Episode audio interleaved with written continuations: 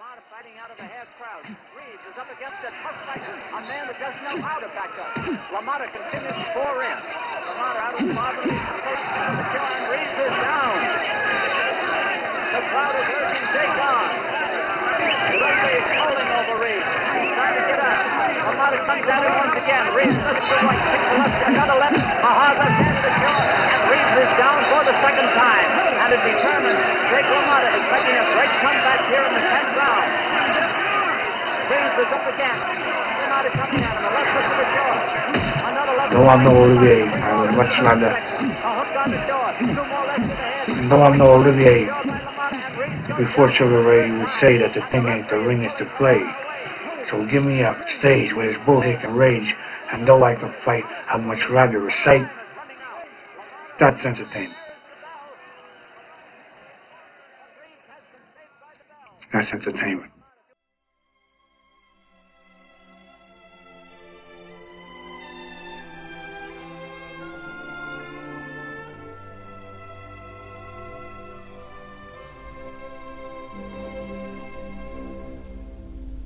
Salve galera! Estamos começando mais um Cinecast Cult. Aqui quem fala é o Michael e Touro Indomável narra duas biografias em uma só personagem.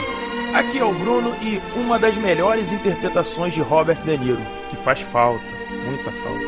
Eu sou o Luciano e isso é entretenimento. E eu aqui sou o Sérgio Vieira, conhecido como Sérgio VDS nesse mundo internetico. E I could be a contender.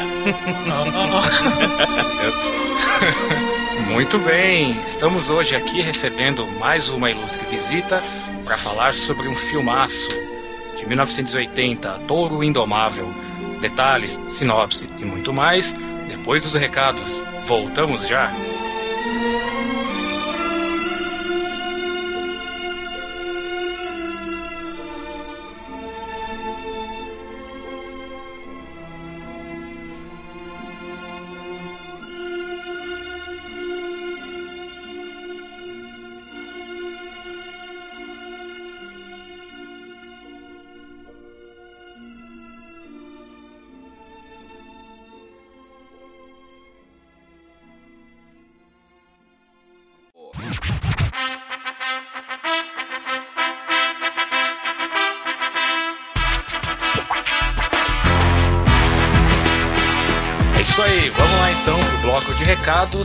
Mensagens do Cinecast.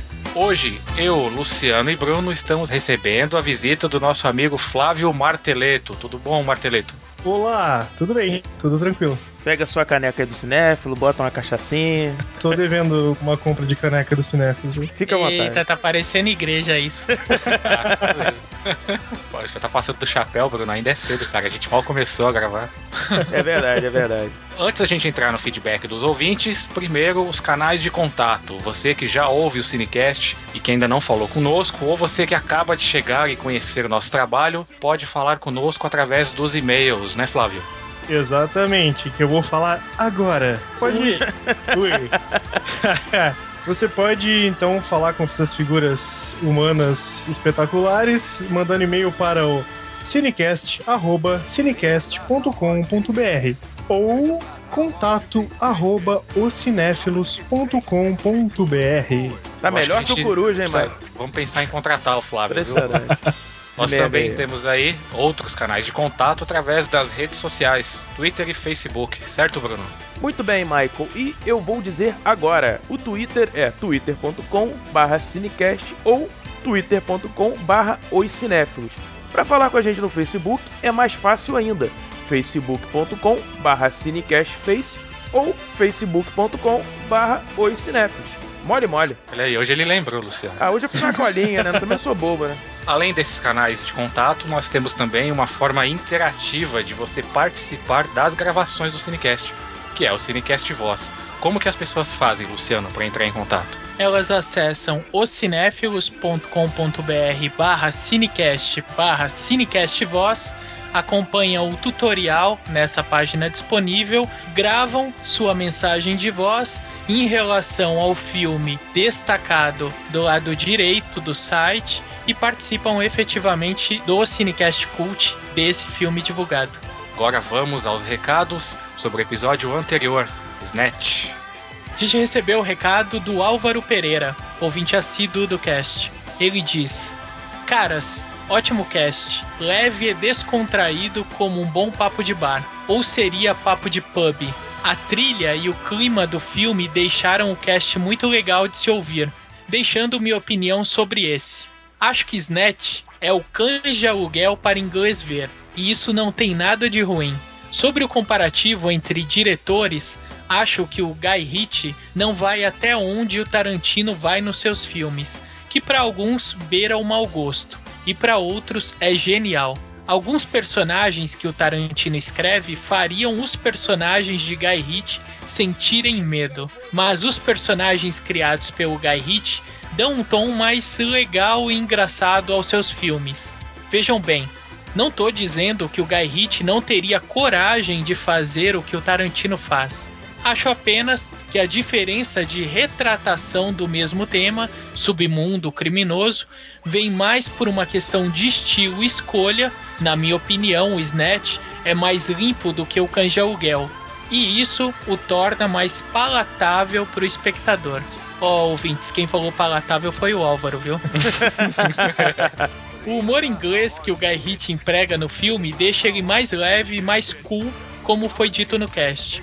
Quando assisti Snatch, deu vontade de fazer parte daquele universo que é apresentado no filme. Já com o Canja Aluguel, fico com a impressão de que se estivesse no meio da trama, não duraria um segundo naquele universo maldito. Ouvintes, maldito foi eu que falei. Enfim, só passei aqui para dizer que gosto do filme do Guy Ritchie e acho que ele se destaca no panteão de diretores em atividade atualmente com uma assinatura forte e fácil de reconhecer no meio de tantos outros. Abraço e até mais. Realmente, nessa né, comparação entre os dois estilos, embora não seja profundo conhecedor de nenhum dos dois diretores, acho que ele tem razão, sim. Acho que as personagens do Tarantino elas têm algumas características que são diferentes daquelas dos Guy Ritchie. Apesar da dinâmica acelerada dos filmes muitas vezes ser semelhante, eu acho que é justamente nas personagens que a gente encontra as maiores diferenças. Eu acho legal que a linguagem dos dois diretores é bem crua, assim, mesmo na, na estética, tanto quanto na, no jeito que eles tratam os personagens, mas apesar disso tudo, quando você assiste um filme de cada um deles, você nota que são completamente diferentes. A comparação é válida nesse aspecto. Por exemplo, no Sherlock Holmes, que é um filme mais pop do Guy Ritchie, você tem aquela visão de que ele tem, que eu acho que ele tem da sociedade como uma coisa meio, meio suja, assim. Você vê que até os personagens são meio sujos, assim. E eu acho que é uma característica do Guy Ritchie. No caso do Tarantino, ele acaba focando mais na crueza personagens por dentro, assim, como eles são, em geral, figuras humanas um tanto quanto peculiares, assim. Então ele acaba focando mais nisso, enquanto que o, a crueza do Guy Ritchie tá mais no aspecto mesmo dos personagens. O chiqueiro do tijolão que o diga, né? é, eu, eu acho que a construção narrativa, o arco narrativo ou dramático de cada personagem do nosso amigo Tarantino, ele é mais complexo, ele é mais bem desenvolvido, mais estruturado do que o do Guy Ritchie. Eu acho que o Guy Sim. Ritchie é, como vocês já falaram, um cara extremamente pop, a linguagem dele é uma linguagem, óbvio, muito mais acelerada do que a linguagem do, do Tarantino. Ele se permite fazer takes mais rápidos, digamos assim, cortes mais rápidos. E isso, obviamente, dá uma dinâmica diferente, principalmente na parte da montagem, da edição do filme. A gente já falou muito sobre o Snatch no podcast. O que eu acho interessante falar, Michael, é que, na minha opinião, né, o Guy Ritchie ele teve uma curva de aprendizado, isso na minha visão, com o Snatch muito alta e depois isso foi baixando, sabe? Eu acho que o nível uhum. dos filmes dele foram caindo um pouco. Acho que de uma forma ou de outra, quando você se coloca no cinema comercial e, e para de fazer tanta coisa autoral como ele vinha fazendo, pelo menos assim com dois canos fumegantes e Snatch, ele acaba talvez sendo um pouco mais travado, minha opinião. Eu acho que o Tarantino nesse ponto continuou mantendo pelo menos uma sequência mais interessante. O segundo recado é do Luan Trindade. Abraço, Luan. Continue escrevendo aí.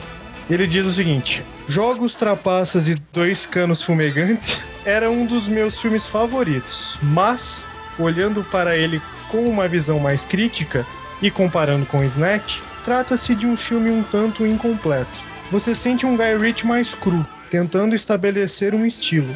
Acho que o Snatch é uma evolução direta disso, como vocês disseram no cast. Só queria finalizar dizendo que, se nós, os ouvintes, adicionamos conteúdo às discussões, tenho certeza que é porque vocês criam um ambiente favorável a isso. Este é o único podcast em que eu me sinto totalmente à vontade em comentar e expressar minha opinião, pois sei que ela será respeitada e debatida. Por isso, eu que agradeço, continuem o maravilhoso trabalho, porque ao menos um ouvinte fiel vocês já têm. Tem dois porque eu também ouço, tá, Luan? Então, Olha só. Olha só. É um ouvinte fiel e puxa-saco. Não tenho vergonha disso. Luan, eu vou te dizer que você só faz isso aqui porque você ainda não conhece o Geek Talk, cara. Verdade, olha só. Fica aí a dica. Muito obrigado, pessoal, pelo jabá. Não, eu queria agradecer o Luan, que é um cara que tá sempre comentando, tá sempre participando e sempre muito abalizado e tudo mais. As opiniões dele são sempre muito coerentes. Né? E queria, cara, dizer que eu concordo com, com você, Luan. Eu acho que realmente no primeiro filme, no Jogos Trapaças Dois Canos Fumegantes, ele ainda tá desenvolvendo um estilo, ainda tá saindo daquela coisa, como é que eu posso dizer, mais videoclipe dele, tá ganhando a linguagem ainda do cinema, tá fazendo algumas experiências, até porque o cinema autoral permite você experimentar muitas coisas. E eu acho que ele desenvolve é, a temática e, e aprofunda ela realmente com os Net. Os Net tem um outro visual, uma outra dinâmica, mas ainda fazendo referência a esse filme. Estabelece tanto nos três atos uma boa coerência narrativa de tudo que ele se permite fazer. Gosto do visual pop que ele adota para o Snatch, eu compro muito essa ideia. O Luciano até falou umas coisas muito legais, vale a pena vocês prestarem atenção, principalmente nas características que o Luciano pegou para falar do filme no Snatch. Eu ouvi duas ou três vezes e depois até fiz algumas anotações porque é bom você rever o filme e escutar de novo o cast para poder pegar algumas coisas, pelo menos eu, eu costumo fazer isso. E concordo contigo, é por aí mesmo. Eu reforço isso que você falou, Bruno, de que é uma coisa que o Guy Ritchie sempre teve desde Jogos Trapaças, é essa linguagem realmente videoclípica. Eu acho que você tocou num ponto crucial para definir bem o estilo do Guy Ritchie, meio pop mesmo. Você colocar no mudo e colocar as músicas no final da década de 90 e começo dos 2000 ali, colocar de trilha sonora, vai caber direitinho. Outra coisa importante se falar é como o Guy Ritchie brinca com a questão do tempo subjetivo, né? Isso não é uma coisa que o Tarantino faz com frequência, mas é uma coisa que o Guy Ritchie faz muito durante os filmes dele. Essa coisa de desacelerar, acelerar a câmera, trocar de cena em, em momentos e tudo. A gente até falou isso durante o cast, é legal só reforçar. Essa coisa de brincar com o tempo subjetivo para os personagens é, é muito bom. Ele faz isso muito bem. É engraçado porque no final da conversa, a Rampini, que estava lá participando conosco, a conclusão dela girava em torno de que ela sentia uma afinidade muito grande com esse filme, mesmo com todas as críticas em relação a ele. E a gente acabou meio que concordando que se tratava de uma questão de geração. Porque, sendo muito parecido, por exemplo, com essa visão clipada que o Flávio acabou de falar, nós somos a geração MTV. E aí é muito fácil fazer a associação. Ah, sim, esse é um filme para gerações novas, né? O Snatch acho que dificilmente funcionaria com uma geração mais antiga que estava acostumado com outro modo de fazer cinema. Daí o termo pop ele se expressa, inclusive nesse aspecto, em relação ao público que o recebe, ao público que o assiste. Acho que é bem por aí mesmo. Embora eu não tenha gravado com vocês, mas ouvindo depois eu concordo com basicamente tudo que vocês disseram lá. A pergunta, na verdade, é, Michael, ter se ausentado desse cast para aquele encontro amoroso valeu a pena? Não, na verdade eu me ausentei do cast porque apareceu um cachorro aqui fazendo barulho, aí eu levei ao veterinário e disse ao veterinário, muito bem, faça algo terrível. Só, só que não tinha nada dentro do cachorro, Que infelizmente. pena. Você é sádico. Só uma coisa, pessoal, isso é brincadeira, tá? O Michael não levou o cachorro ao veterinário nem pediu pra fazer nada terrível, não, tá? O cachorro tá bem. Não, Mandou avisar, Não. inclusive, que estará em Sorocaba, Curitiba e outros lugares fazendo shows e tudo mais.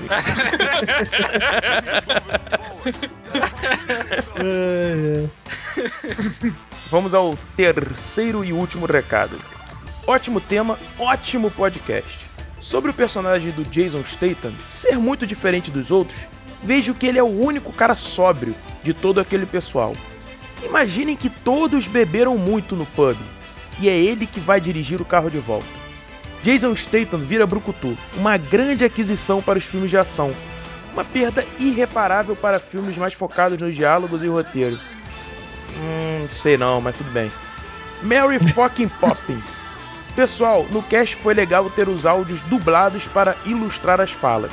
Mas por favor, assistam também com áudio em inglês, é muito melhor.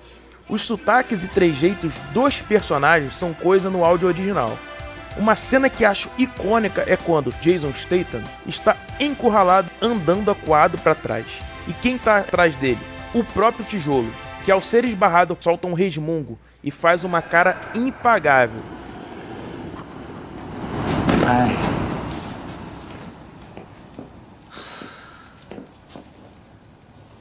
I just had them polished. Go and put the kettle on. Quanto àquela música tema dos Trapalhões, que é bastante executada no podcast, se trata de Ghost Town, da banda Ska The Specials, originalmente formada por ingleses e imigrantes jamaicanos. Aliás, conheci a banda graças ao filme. Por último, mas não menos importante, vamos tentar fazer com que este filme fique disponível na Netflix. Sei que é possível comprar o DVD barra Blu-ray, alugar, baixar em torrent, etc mas até para indicar para os amigos assistirem ficaria bem mais acessível lá. Ele divulga aqui o telefone que a gente vai colocar no post, certo, Luciano? Sim, sim. A ligação é gratuita e achei o atendimento muito bom. A atendente disse que até colocou para assistir o trailer do YouTube e disse que gostou. Valeu. Só respondendo aqui, com relação a, ao que ele fala do Jason Statham ser diferente dos outros, é, eu concordo, eu acho que ele é o personagem mais sóbrio. A gente até falou que ele não é tão over assim, né? Que a figura do Tommy ali meio que faz um sidekick para ele, né? Então ele não é essa figura tão over quanto a dos outros personagens. Eu concordo, acho que é por aí. Com relação a virar Brucutu, acho que é, é uma questão tá se adaptando a um mercado que tá aparecendo para ele, né? Ele já vem fazendo filmes assim, Carga Explosiva, o próprio Mercenários, enfim. Agora, uma perda irreparável para filmes focados no diálogos e roteiro, concordo. Eu não acho, eu não acho o Statham um, um grande ator, né? Um ator desse nível que vai trazer tanto de interpretação assim para filme e tudo mais. Apesar dele ter até bons filmes, a gente já até no cast a gente cita alguns, mas ele não é essa figura, na minha opinião, com uma capacidade técnica tão absurda. Isso no meu modo de entender. Com relação ao Netflix, eu queria dizer só que, cara, o telefone vai estar tá aí, o pessoal pode ligar. Tem lá jogos trapaças e dois canos fumegantes para quem quiser assistir o primeiro. Os net realmente eu não vi, eu acho que não tem lá. Eu até procurei para poder assistir, mas não, não vi. O resto, o restante, cara, é agradecer ao Frank e pedir para ele continuar fazendo justiça nos comentários. Nossa, mãe do céu. Meu Deus, cara, que, que foi isso? Eu, eu, eu Toda vi a sobriedade do Stanton acabou com esse comentário. Meu. Deus, cara. Ai, ai, ai. Nossa senhora, isso aqui é inspiração. O cara Pois tá. Tá certo. A gente não tinha combinado há muitos episódios atrás que não ia fazer piada com o nome dos ouvintes? Ah, mas Frank Castle, né, Luciano? Por favor, que o É, não foi, não foi vem, uma então. piada assim depreciativa. Foi, É, foi- foi, foi Foi uma piada foi. ruim mesmo, né? Foi, foi, foi, foi ruim, mas, pô. Tá bom, Bruno, tá perdoado. Obrigado, Tá perdoado. Eu não sou o Bruno Coruja, né, cara? Você tem que me dar um desconto. Eu tô tentando, pô. Se preocupa não, mano. Já tô voltando. Servimos bem para servir sempre. Como diz o nosso amigo Luciano. Ouvintes, não esqueçam. Para vereador, vote coruja 1166. 1166. 11 mesmo. Bom, Brunão, agora é a hora em que nós falamos sobre a loja do cinéfilo, certo? E É as isso nossas aí, é fantásticas aí. canecas. É verdade. Se você ainda não comprou uma caneca dos cinéfilos, Michael, você tá dando bobeira, meu camarada, porque a gente tem canecas aí a preço, como você diz mesmo, Michael? Nachon. Exatamente, preços especiais para você adquirir uma, duas, três, levar para você, para o papai, para mamãe, para titia, para todo mundo que você quiser presentear. Caneca Os Cinéfilos, estampas especiais de filmes que a gente fala, que a gente vai falar ainda. Então, cara, é passar lá, comprar a sua e seja feliz. Eu mesmo não comprei. Eu- minha é. filha número 1 um comprou, minha filha número 2 comprou, então compre a caneca, por favor.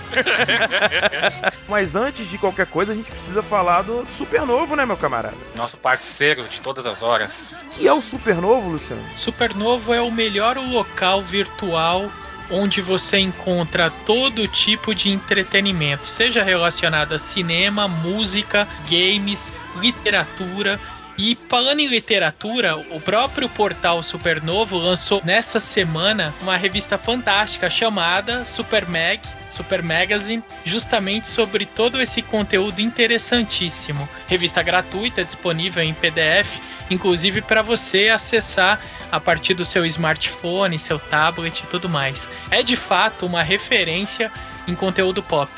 É isso aí, Pois porque é. a gente tem a página dos cinéfilos no Supernovo, Michael. E Luciano, nós estamos nessa revista, meu camarada. Tem um anúncio da loja Os Cinéfilos, a gente está como colaborador da revista, então vocês irão ver artigos, bate-papo com a gente na revista também, em futuras edições. A gente vai estar marcando presença. Se você está ouvindo esse podcast no Supernovo, acessa oscinéfilos.com.br e conheça o nosso trabalho sobre cinema e os nossos outros podcasts. Agora, se você está ouvindo nos Cinéfilos, fica mais fácil ainda. Dá um pulo no Supernovo, confere tudo que eles têm de mais legal em games, quadrinhos, etc e tal.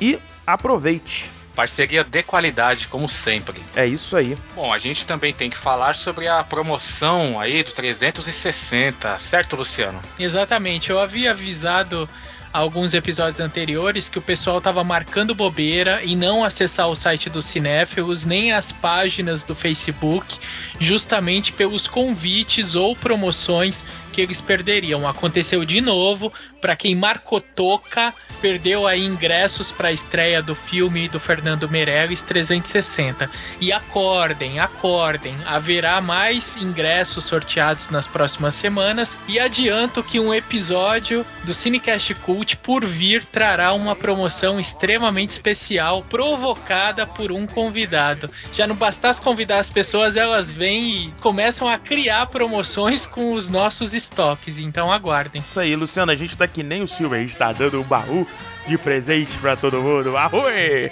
Em barras de ouro que valem mais do que dinheiro. Pra matar qualquer um. né? É verdade. Caiu a calça de nenhum dos dois, por enquanto.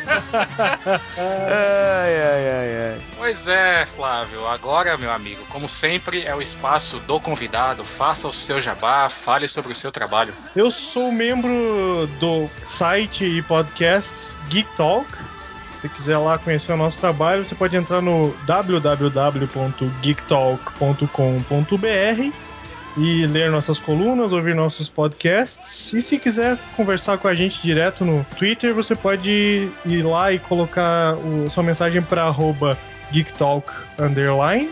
Ou se quiser falar direto comigo, você pode ir lá no marteletofm e escrever sua mensagem que ela será respondida com todo carinho e alegria. Olha isso só aí. que atenção, hein? É isso aí, muito bem. Então, Michael, depois disso, o que, que a gente faz agora? Bom, agora, Silvio, vamos para o episódio sobre Touro Indomável. Que eu não vi, eu, eu não vi, mas a minha filha número 1 já foi. vai.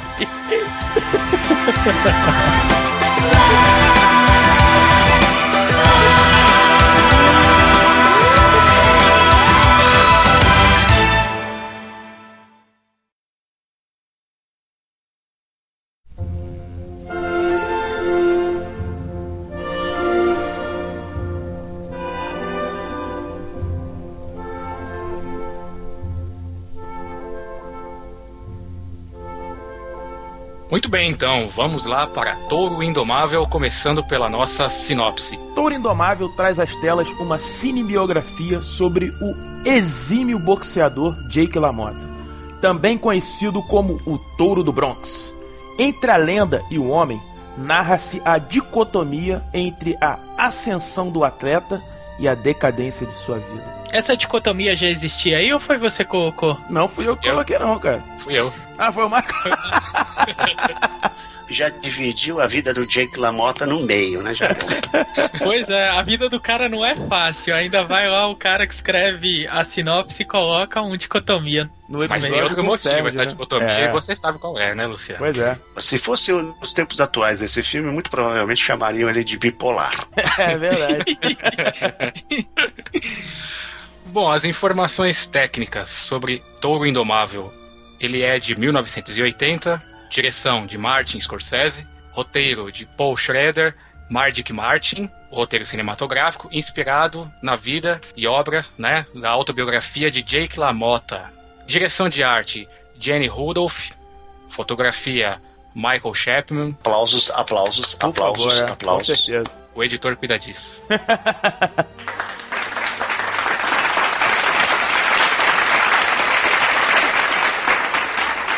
Música por Robbie Robertson.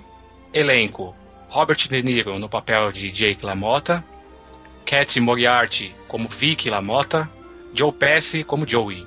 Esse filme custou 18 milhões de dólares e arrecadou aproximadamente 23 milhões no mundo todo. É, não dá pra dizer que foi um sucesso, né? Não, ele tá ali no limiar, né, de se pagar.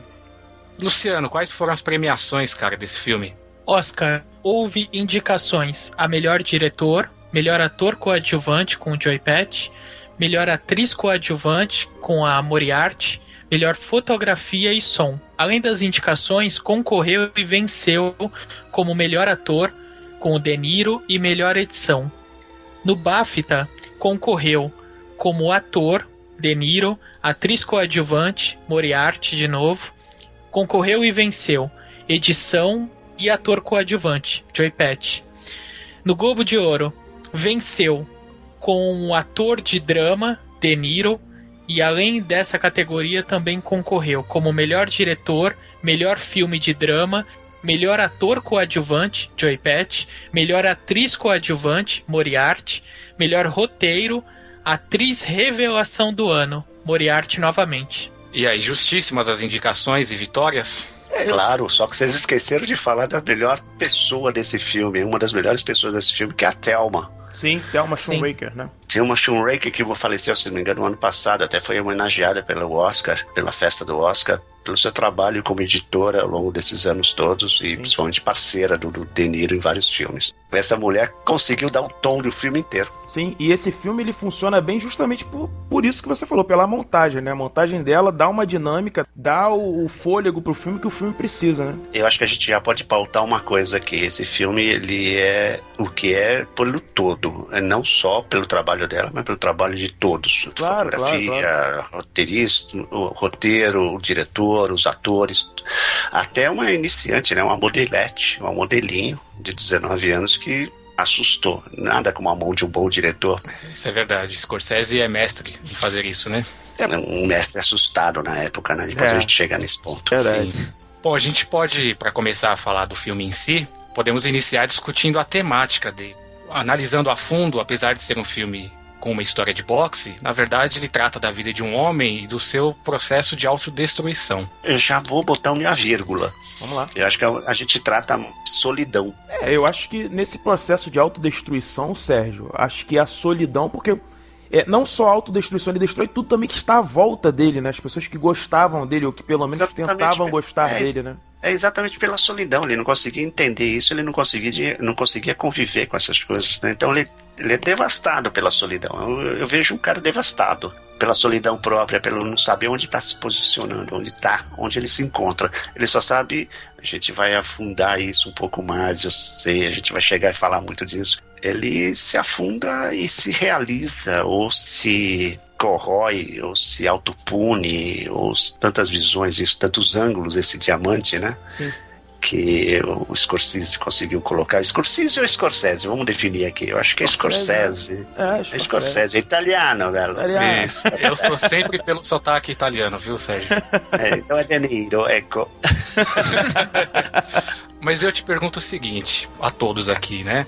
Essa questão da solidão que foi levantada pelo Sérgio, ela é, é bem interessante. A gente pode afirmar, então, que a solidão é resultado da autodestruição ou vice-versa, que uma coisa é consequência da outra? Eu acho Uma Então, coisa, é, quando- acho que é feedback mesmo. Meu palpite aqui, infeliz, logo de cara. É que talvez a solidão sugira aí uma implosão, né? É como se ele se destruísse sem, por exemplo, acarretar problemas em vidas alheias, principalmente dos entes dele. No filme fica muito clara a figura da mulher, da segunda mulher, por que não a primeira também, e o irmão. É, eu não sei é, se solidão, talvez o termo abrangesse ou atingisse essas pessoas. Preferiria a decadência. Tudo bem, você vê, por exemplo, que no caso dele, ele não cuidava do próprio corpo, a carreira dele era uma montanha russa. Hum. Ouvindo vocês aqui, pegando tudo que a gente falou até agora e aquilo que, a gente, que eu já tinha pensado a falar para falar sobre esse filme, mas acho que eu vou começar ao contrário, tá? Que nem o filme. Eu vou resumir o filme agora, tá? Eu acho que o Uhum. Scorsese cons- conseguiu conduzir uma orquestra muito afinada, perfeita. Uma sinfonia perfeita, com uma orquestra afinadíssima, sobre a fragilidade humana e a sublimação, Hum. além da realidade, porque ele usa um hiperrealismo fantástico, com uma violência antes não vista da década de 80, em preto e branco, em câmera lenta, numa performance pra lá de antológica do Joey Pass e do De Niro. Eu acho que isso resume um pouco o que que é o filme. É uma sinfonia da fragilidade humana. De fato, mas esse processo de isolamento que vai dando uma crescente no filme, ele é conduzido de forma magistral, de fato. O nome te- tem algo a ver, sabe? O apelido dele, o The Ranging Bull. A gente vai chegar, vai falar sobre isso, mas o tom que o Scorsese consegue dar nesse filme é exatamente isso, do animal aquado, entendeu? Sim. Sim. Sim. Então, é a solidão dele, ele não consegue entender, ele não consegue interagir. É, tem algumas nuances muito simpáticas e muito, putz, é muito profundas, e, mas é, é nuance do personagem. O personagem, toda hora ele quer dar um beijo na pessoa, pedir desculpa, ele sempre faz a cara e depois ele pede desculpas e beija, e quer beijar, e quer se acarinhar, e quer ser protegido. Da mesma forma que ele, enquanto ele está jovem ainda, que ele vai pro clube, ele toma ginger ale.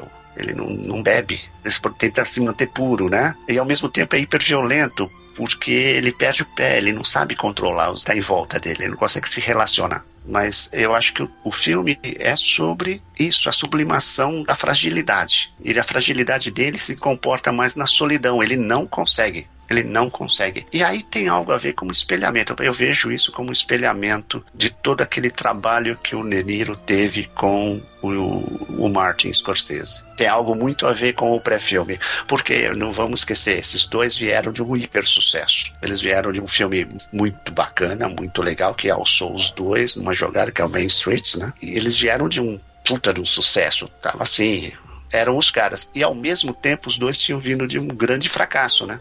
New York, New York. Eles trabalharam junto também no Taxi Driver, que querendo ou não foi um filme, acho que mais pro De Niro, uh, de construção do personagem, né, de construção do que a gente, do que seria talvez mais amadurecido no, no próprio personagem do Lamota e também ele como ator, eu acho que ele amadureceu bastante para fazer a construção desse personagem. Queria lembrar você que os dois são da mesma geração, os dois sim. tinham a mesma idade, os dois já não eram mais nenhum garoto, eles já eram homens maduros, né? Sim, sim, já estavam com 35, 36 anos, coisas do gênero, na época que fizeram uh, o Toro Indomável.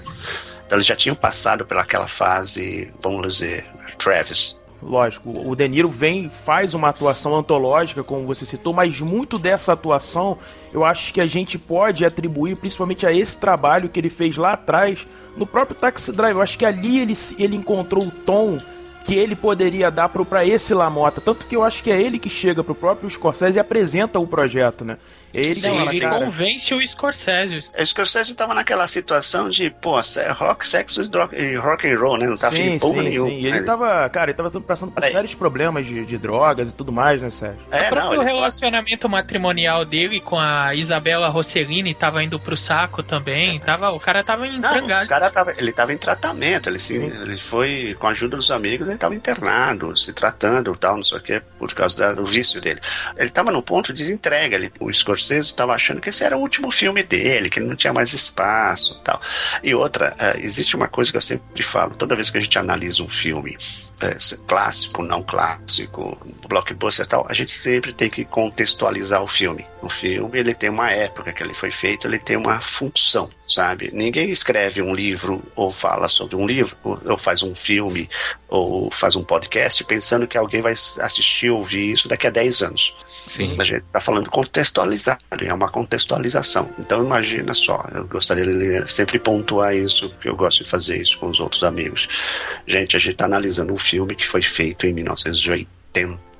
Exato. Então, dentro de uma realidade que era 1970, de uns caras que estavam com quase que estavam no meio entre 30 e 30, 40 anos. Toda a equipe estava por aí. Então é uma geração que veio lá de 1942, não pegou a guerra, mas pegou a Guerra Fria, pegou todo o American Way of Life, o Flower and Power e uma decadência do sonho americano, né? Acabou tudo, a história não é essa, né? tem o Watergate, tem a molecada que está vindo voltando do Vietnã, tem algumas coisas que estão sendo trazidas e eles estão querendo falar isso de alguma forma é aquela outra pontuação que eu falo. Você tem que analisar que o Raging Bull foi feito na mesma época que foi feito The Deer Hunter, que foi feito Santo Peckinpah, Semino.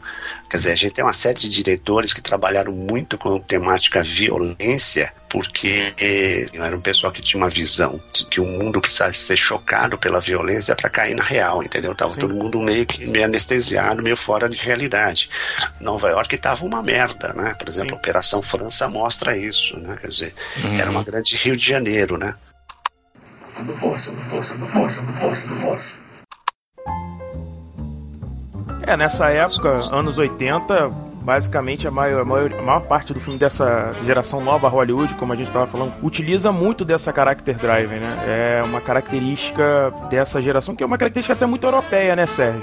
Você focar Ah, a narrativa ali conduzida pelos personagens e não pela ação como um todo, né? Uma coisa que a gente não pode esquecer aí, que peraí, o diretor chama-se Martin Scorsese Sim. e os ídolos dele são eh, Antonioni, né? né? Sim, sim. Ele tem uma leitura europeia, né? Claro, claro. A tesão dele de cinema era o cinema europeu, dos italianos, europeus tal, que tinha uma linguagem um pouco diferente daquele negócio norte-americano, mesmo porque o cinema norte-americano naquela época era uma bagunça, né? Sim, Chit, chit, bang, bang no início de 60, daí aparece aquelas maluquices na década de 70. Então eles estão tudo totalmente perdidos na questão de para onde vai essa história. Então eles estavam mais- muito mais questionando até o processo criativo, né? Sim. e mercado, etc. Se não me engano, eles tinham, tiveram problema de produção também, porque até o próprio estúdio, que era o Native Arts, formado, que foi montada pelo, pelo Chaplin lá no começo do século, Sim. também estava indo pro vinagre, né? É, inclusive quando Então. o Scorsese apresentou o filme, ele ficou.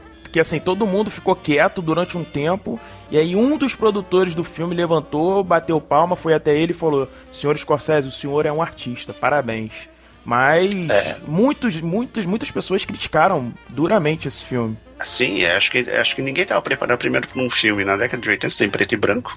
Era, filme em preto e branco era do Cassavetes. Exato, Entendeu? exato. E relembravam Era- filmes mais antigos, né? Não, era um filme da década de 60 que o pessoal, os filmes independentes, né? Porque tudo, tudo era muito caro, obviamente, né?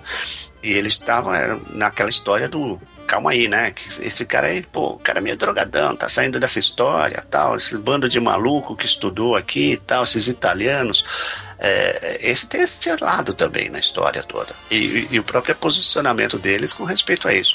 Na estruturação do- do- do- da história, vamos dizer assim, cara, deve ter sido uma loucura o De Niro convencendo o Scorsese a fazer o filme. Para ele parar de ser um babaca, tem uma citação do, do Scorsese que é ótima, né? Bob, o De Niro, queria fazer o filme. E eu não entendia nada de boxe, nunca entendi. Para É mim fala um jogo isso. de xadrez. Sim. É preciso ter inteligência de um jogador de xadrez para escolher os golpes e ao mesmo tempo executá-los com o corpo. Alguém pode ter zero de, educação e revelar-se um gênio na arte do boxe. Quando eu era moleque, eu olhava as lutas de boxe no cinema, filmadas sempre no mesmo ângulo, do mesmo jeito, e nunca Uhum. conseguia distinguir os boxeadores. Achava aquilo tudo muito chato. E além do mais, não entendia nada. Tinha uma ideia sobre o que motivava um boxeador e entendia porque o Bob queria a todo custo interpretar o papel de Jake LaMotta. Ele vinha do mesmo meio, operário, italo-americano. E o De Niro já estava com 35 anos. Inclusive, ele, como passou artista- dois anos lutando, né? quer dizer, aprendendo a lutar boxe com o próprio Lamota, né, Sérgio? Ele se preparou Sim. muito pra esse filme, muito mesmo. Ele queria Não. fazer esse filme, com certeza. Ele participou de lutas reais, inclusive. Sim, sim, sim. Três, três lutas reais. O Lamota treinou o De Niro como se ele fosse. Sim. Ele falou: agora você tá pronto pra lutar. Tanto Sim. que você vai lutar. Vai lá, vai lutar. Ele lutou, ele teve três lutas, perdeu duas e ganhou uma. Foi melhor do que o Ah, Mickey tá. que apanhou mais do que ganhou como lutador de boxe profissional. Não foi treinado pelo Lamota. Não, foi treinado. Se bem que o Lamota era um, era um suicida, né? sim. Verdade. Ainda dentro disso que vocês estão falando, é, sobre a ambientação do filme, a recepção que ele teve em sua época, a gente não pode esquecer que poucos anos antes nós tivemos o rock e que criou, imagino eu, um, um paradigma, né? Então as pessoas não queriam e seis. 76. 76. As pessoas não queriam, não queriam um outro filme de boxe. Não sei se as pessoas tinham medo de que todo filme de boxe posterior fosse ruim, ou de que deveria obrigatoriamente seguir o mesmo modelo do rock. Eu não sei como, como foi essa discussão época. Foi bem, era bem diferente, porque na realidade, quando o rock foi lançado, ele foi lançado como um filme já poderoso, tá? Sim. Era um filme do cara que tinha dado certo. Então todo mundo foi mais ou menos assistir o rock, assim, porra, o cara é um, um nada. E fez um filme que, que tá sendo fantástico, todo mundo tá falando do filme e tal. Os jornais, né? Imprensa, impressa. Quando veio o filme do De Niro, já era outra coisa.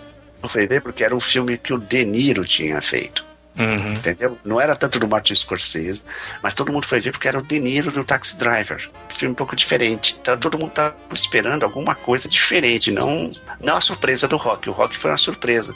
Mas foi todo mundo ver pra conferir. Que porra é essa? Entendeu? Do De Niro Uhum. já foi todo mundo. Tanto por isso que não foi um, um êxito de público, ele já era um filme mais cult. Desde a sua origem. Isso. A gente já assistia aqui em São Paulo, por exemplo, era a mesma coisa. A gente ia assistir Ingmar Bergman de forma diferente.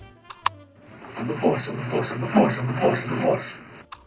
O que, que vocês acham desse recurso que ele utilizou da narrativa inversa, né? Onde primeiro ele apresenta o fim do filme e depois ele retorna para contar a história. Eu acho que sim, eu acho que faz sentido dentro do que ele queria contar, né? Acho que é um, é um recurso, né, Sérgio, da narrativa. Ele, ele usou, no caso, o próprio roteiro acreditou que deva ter apresentado isso a ele, ou não sei se foi uma escolha do próprio Scorsese, acho que o Sérgio pode até falar melhor isso do que eu, mas eu acho que faz sentido pra gente entender, porque ele acho que o que ele queria contar, como o Sérgio falou, a questão da solidão e tudo mais, enfim. Logo na exposição, logo no primeiro ato, ele já deixa bem claro isso, né, Sérgio? Ele já te dá a indicação do que ele que tá querendo te contar. Uma das coisas que eu achei que foi é, muito interessante é que o filme era para começar no meio, né? O Sim. roteiro original ia começar no meio, Olha não só. no fim. Ia começar na hora que ele derrota, acho que o janeiro lá. O Certo. roteiro Ah, original. sim, sim, ele ia começar no meio, ia voltar para trás, aí seguir a história. E o roteirista desistiu, saiu, abandonou o projeto no meio do caminho e tal.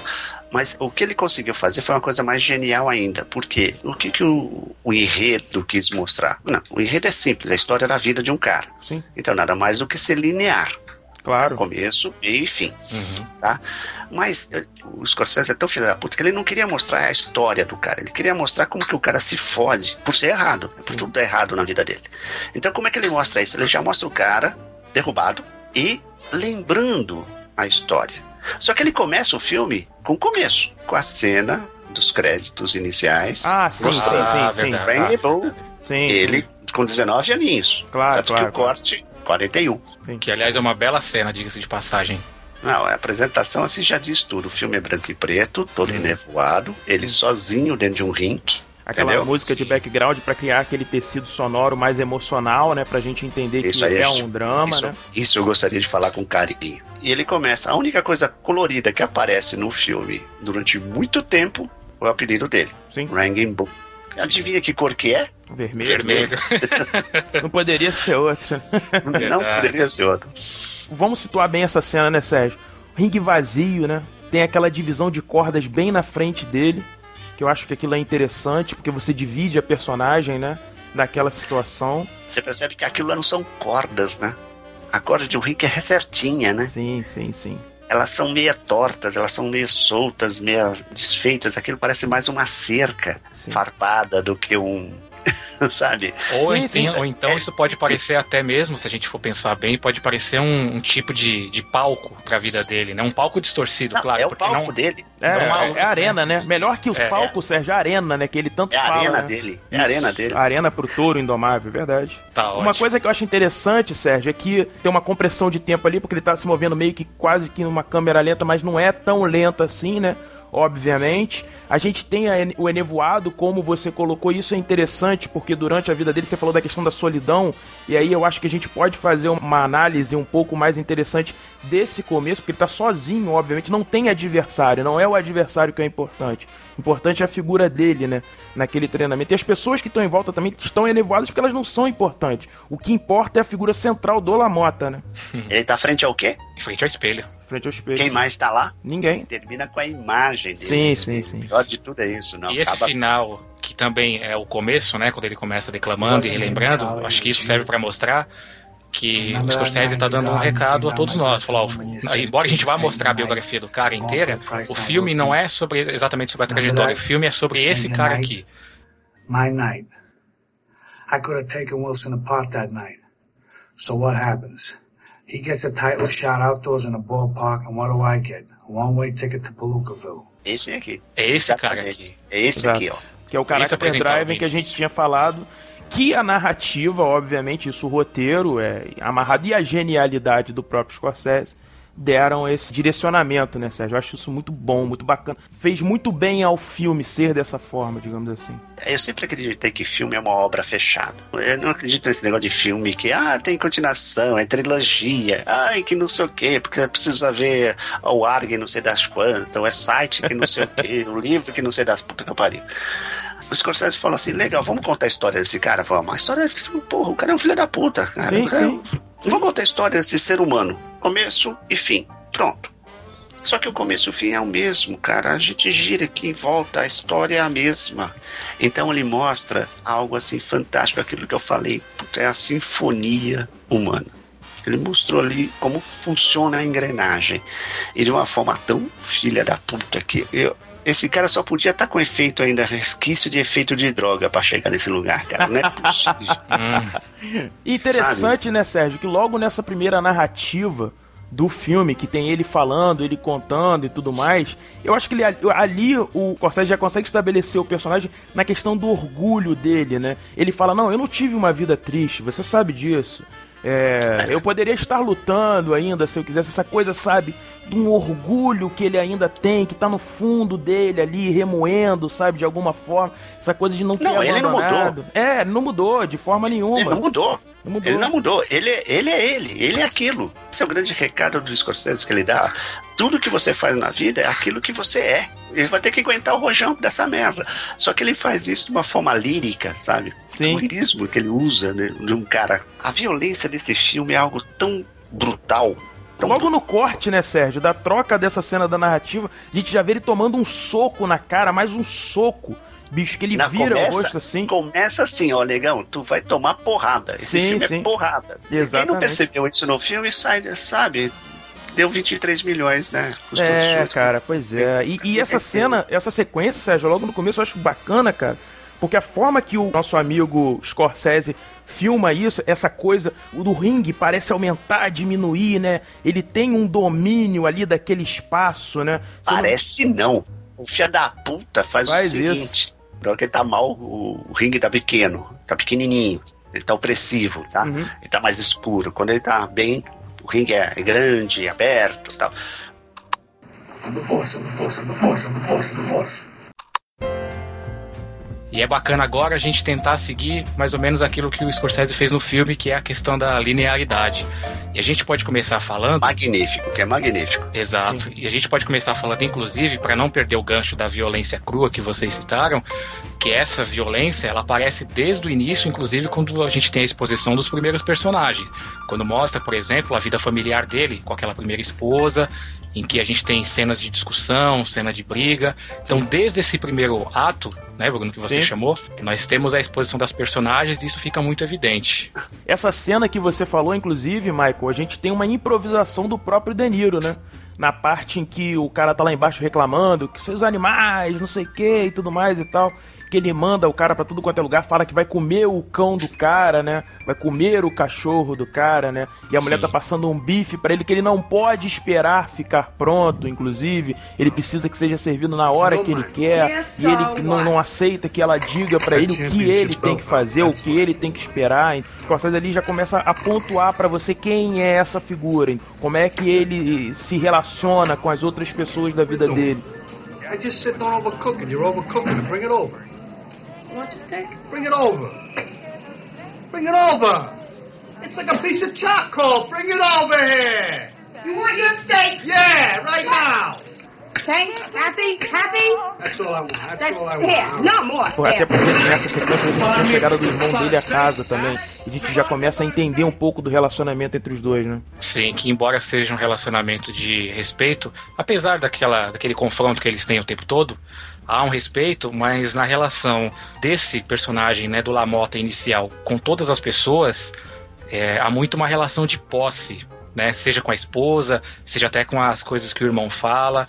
Uma das coisas que eu acho que é fantástico que o diretor usa nessa história já para dar o tom do filme é que logo quando começa, que ele toma umas porradas pra caramba, a primeira coisa que mostra, na realidade, é o round que ele tá lutando. Tá? E ele acaba ganhando do cara de uma forma muito violenta. É porrada, porrada, porrada, porrada, porrada. E o cara cai. E o cara é maior que ele, bem maior. Sim. Tá? E na hora que o cara cai, ele não faz nada. Ele só fica olhando pro cara esperando o que, que o juiz vai fazer. Aí toca o, o gongo, ele cai fora. Ele, ele só olhando pra frente, só olhando pra frente. Toca o gongo de novo, ele vai pra cima. Ele vai de novo faz, e faz a mesma coisa. Porrada, porrada, porrada, porrada, porrada, até o cara cair.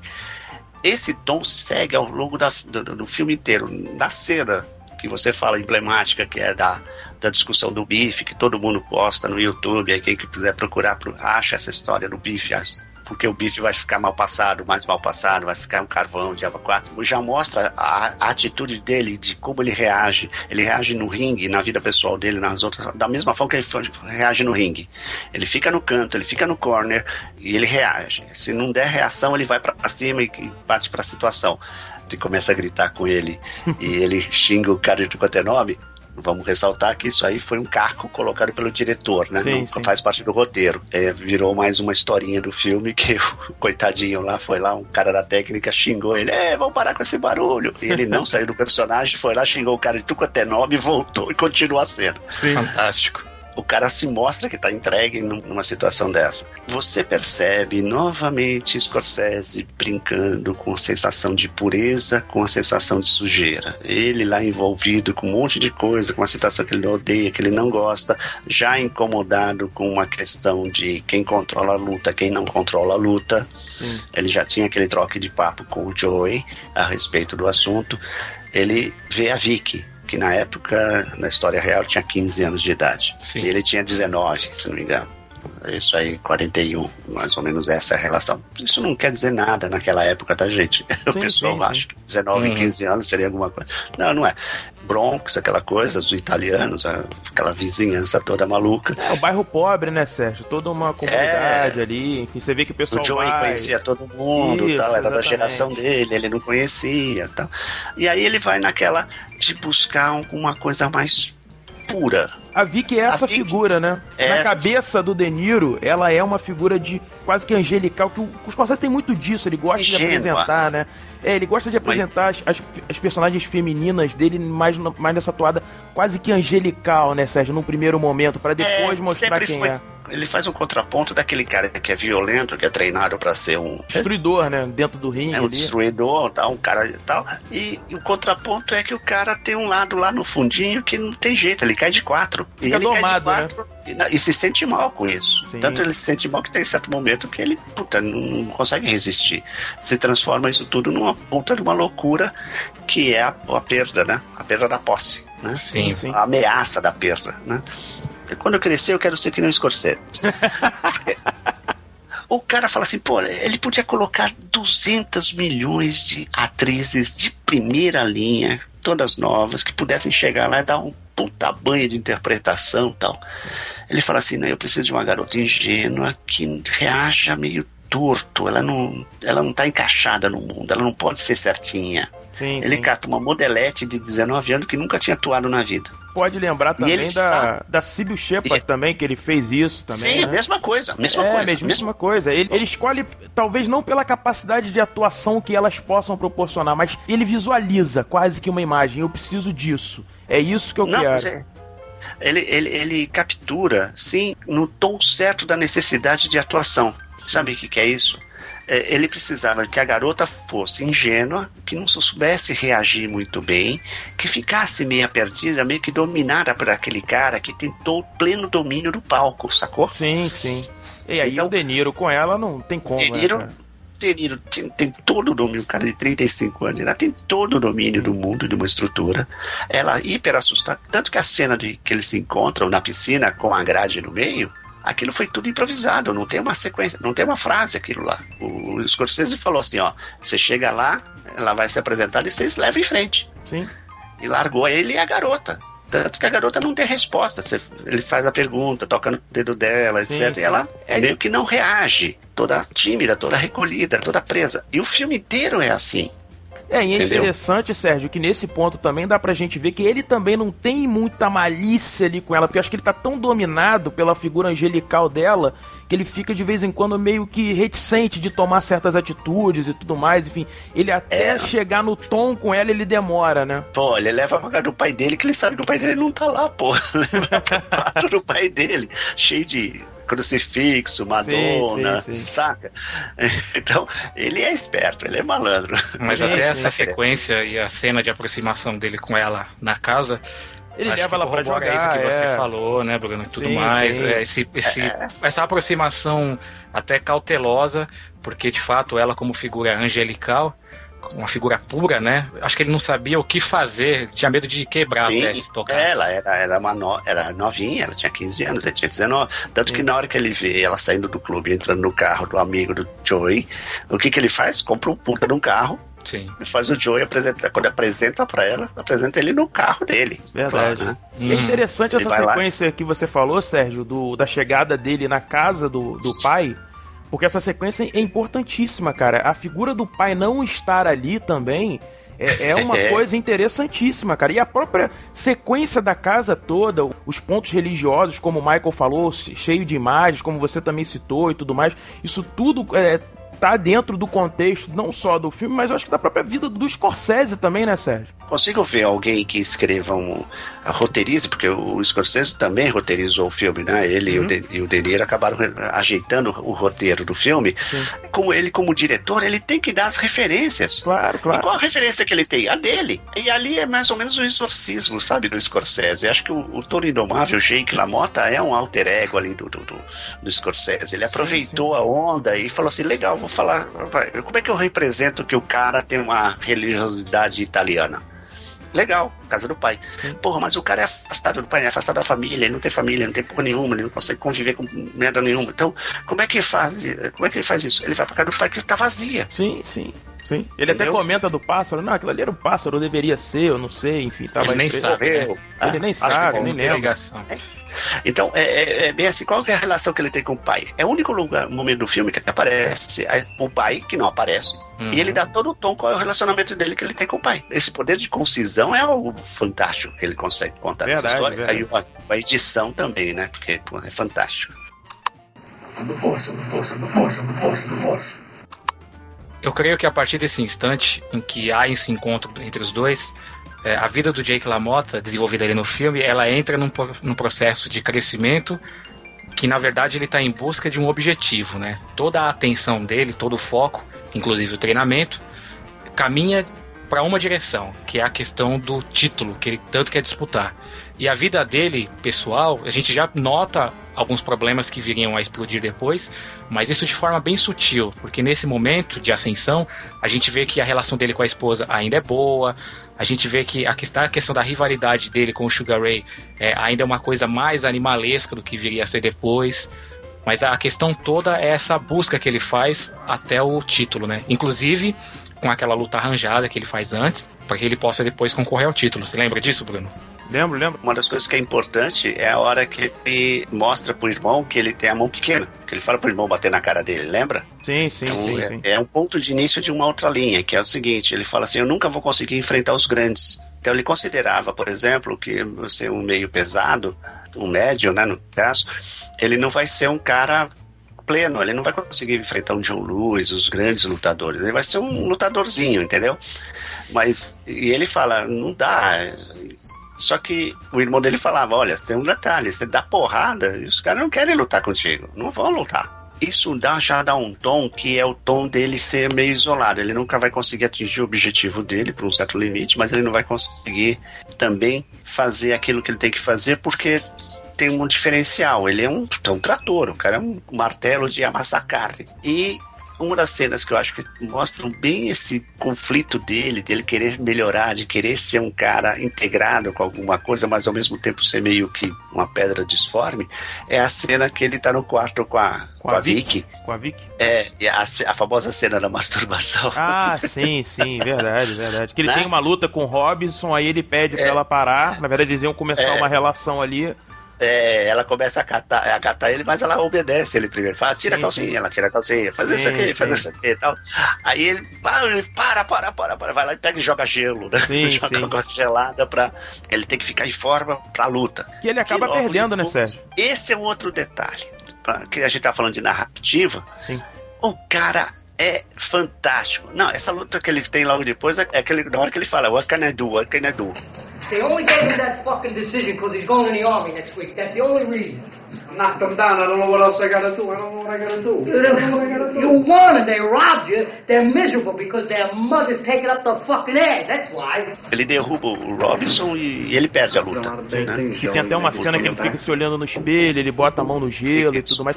Aquela cena ali, Sérgio, ele já tá mais controlado, ele se preocupa com a mulher, ele pede, Joe, leva minha mulher pra casa, vê se ela tá bem e tudo mais. Ele, ele Você parece percebe- que mudou um pouco, digamos assim, né? A, a- Mas ele é o solitário. Mas ele aí é, sim. Tanto é que tem a cena do espelho, ele fica se olhando por um tempo É. e tudo mais, fica meio que como se olhando, analisando. apertando, apertando as porradas que ele tomou tal. Sim, Ele bota a mão sim. no gelo, fica lá. Aquela cena dele, a mão dele no gelo é mais ou menos o seguinte: você já botou a mão no gelo? Queima pra cacete, né? Porra, dói pra caramba. Dói pra cara. caramba. E o cara enfia a mão no gelo e fica lá e fica olhando tal, do tipo assim, ó, aí, what can I do? What can I do? O que você quer que eu faça? Eu derrubei ele, porra. É, não dá, não tem mais o que fazer. Eu não ganhei, quer dizer, porra, os caras lá querem que eu derrube, mas eu não ganho. Ele até derrubo, fala uma coisa engraçada, Sérgio. Ele fala assim: será que é porque eu me comportei mal? I've done a lot of bad things, Joey. Maybe it's coming back to me. I am so bad. Lá no final a gente volta nesse I so bad, né? Sim, sim. É, No, no fim do filme, né? Quando ele tá na no cadeia. filme? Isso. Sim, sim. Então, é, ele, ele, ele para, ele fica olhando e espera, pô, o que, que eu tô fazendo de errado? Eu luto, derrubo o cara, não ganho. Eu faço não sei o que, não dá certo. Pô, não sei o que.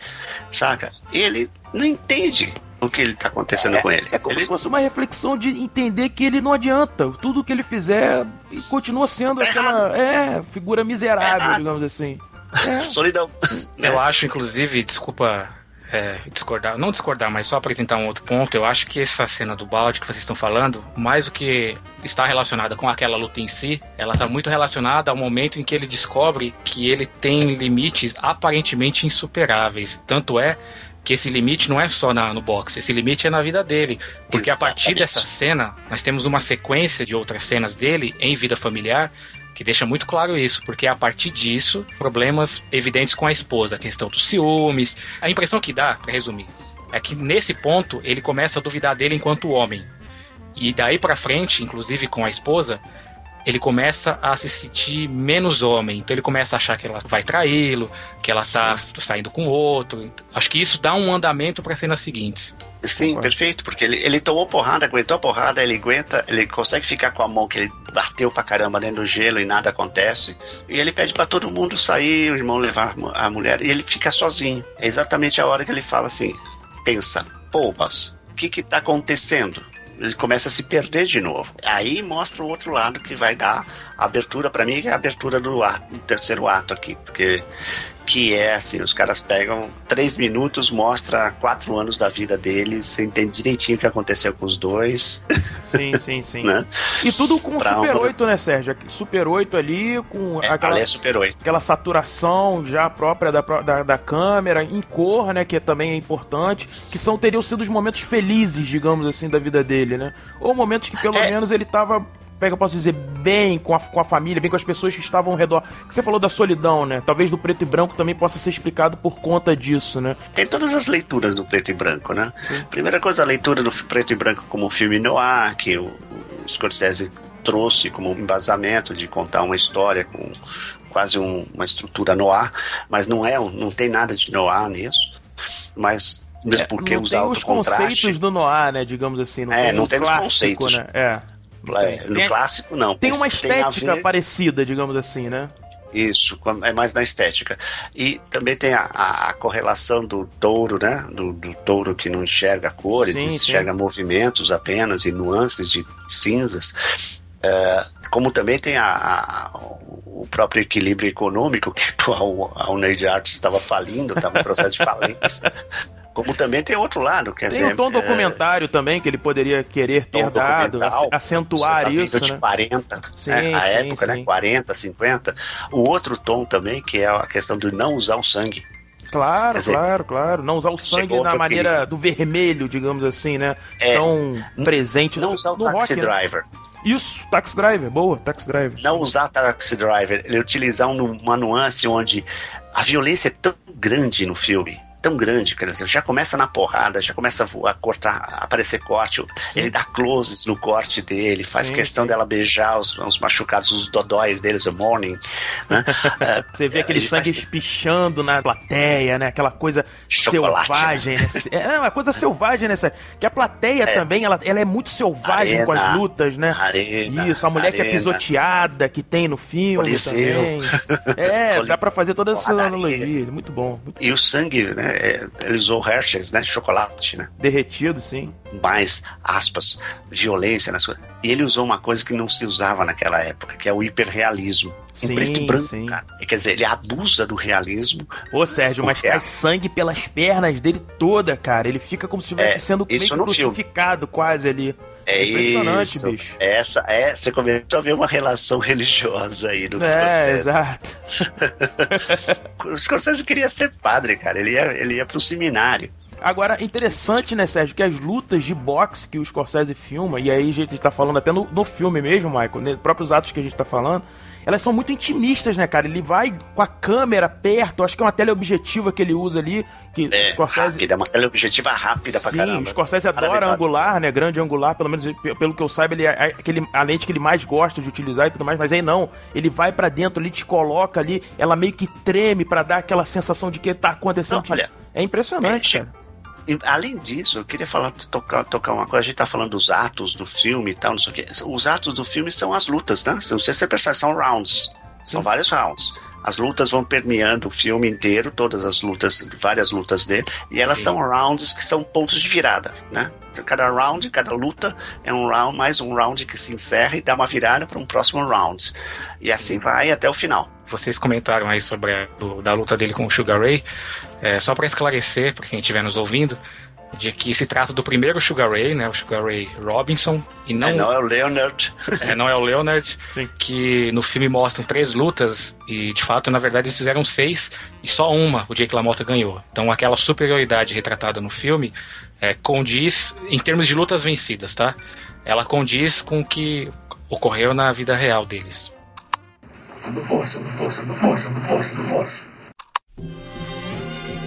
Uma das coisas que eu queria pontuar, além dessa história dos rounds e das lutas, na realidade, dos rounds, é a montagem desse filme, que eu acho uma coisa maravilhosa, que é a montagem, a edição de áudio, de, de- a- não, a, não a sonora, tá?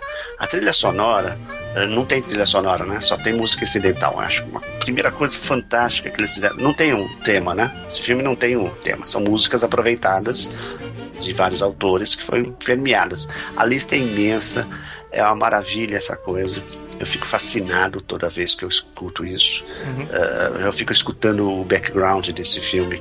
Se uma hora vocês conseguirem abstrair, faça o seguinte: escute esse filme, essas duas horas de filme, tentando obliterar o diálogo. Escutem o que está acontecendo atrás. É uma das coisas mais fantásticas que eu já vi na minha vida né, em termos de montagem de filme. É onde, enquanto eles estão em sala de cozinha, nas casas tal, o som ambiente da vizinhança está acontecendo. Tem cachorro latindo, tem carro passando, tem rádio ligado, tem vizinho xingando. O Brasil está nesse filme.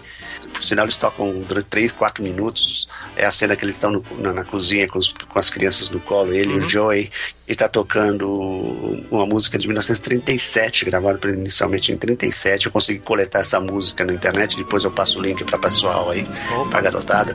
Não tenho lágrimas o nome da música, é de Max Pulhões Newton de Oliveira no Carnaval de 38. Foi feito em 37. E quem não sabe que rádio de música é essa aqui, é mais ou menos assim. Quero chorar, não tenho lágrimas que me rolem nas faces pra me socorrer. Olha, rapaz, Se não cantou, chorasse, rapaz. talvez se abafasse o que sinto no peito, eu não posso dizer. Só porque não sei chorar, eu vivo triste a sofrer.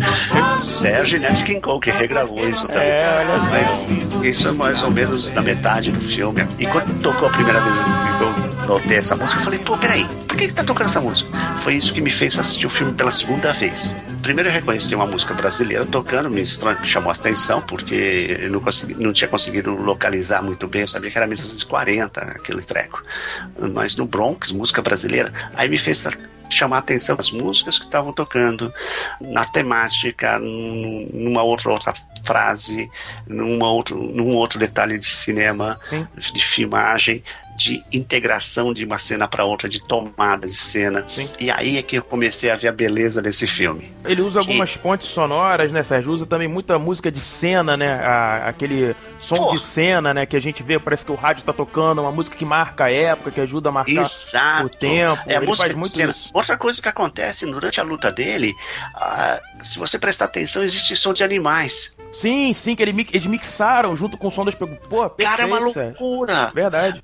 Você escuta até tem uma hora que escuta que ele avança pra cima do oponente dele com tamanha raiva, que acho que é na hora que ele vai pra cima do, do bonitinho lá, Uhum. que ele decide moer o cara, a cara do sujeito. Ele sempre batia embaixo, que ele até se curvava, era a posição É, dele de é pra atacar. minar também um pouco o próprio adversário, né, Sérgio? Isso, que você bate embaixo, você- o cara perde fôlego. Sim, Todo sim. mundo que conhece um pouquinho de boxe sabe disso, né? Tomou Claro. pancada no fígado, no pâncreas, no estômago, o cara começa a perder resistência. Resistência. Ele abandona completamente isso na luta e bate na cara do sujeito sem dó nem piedade.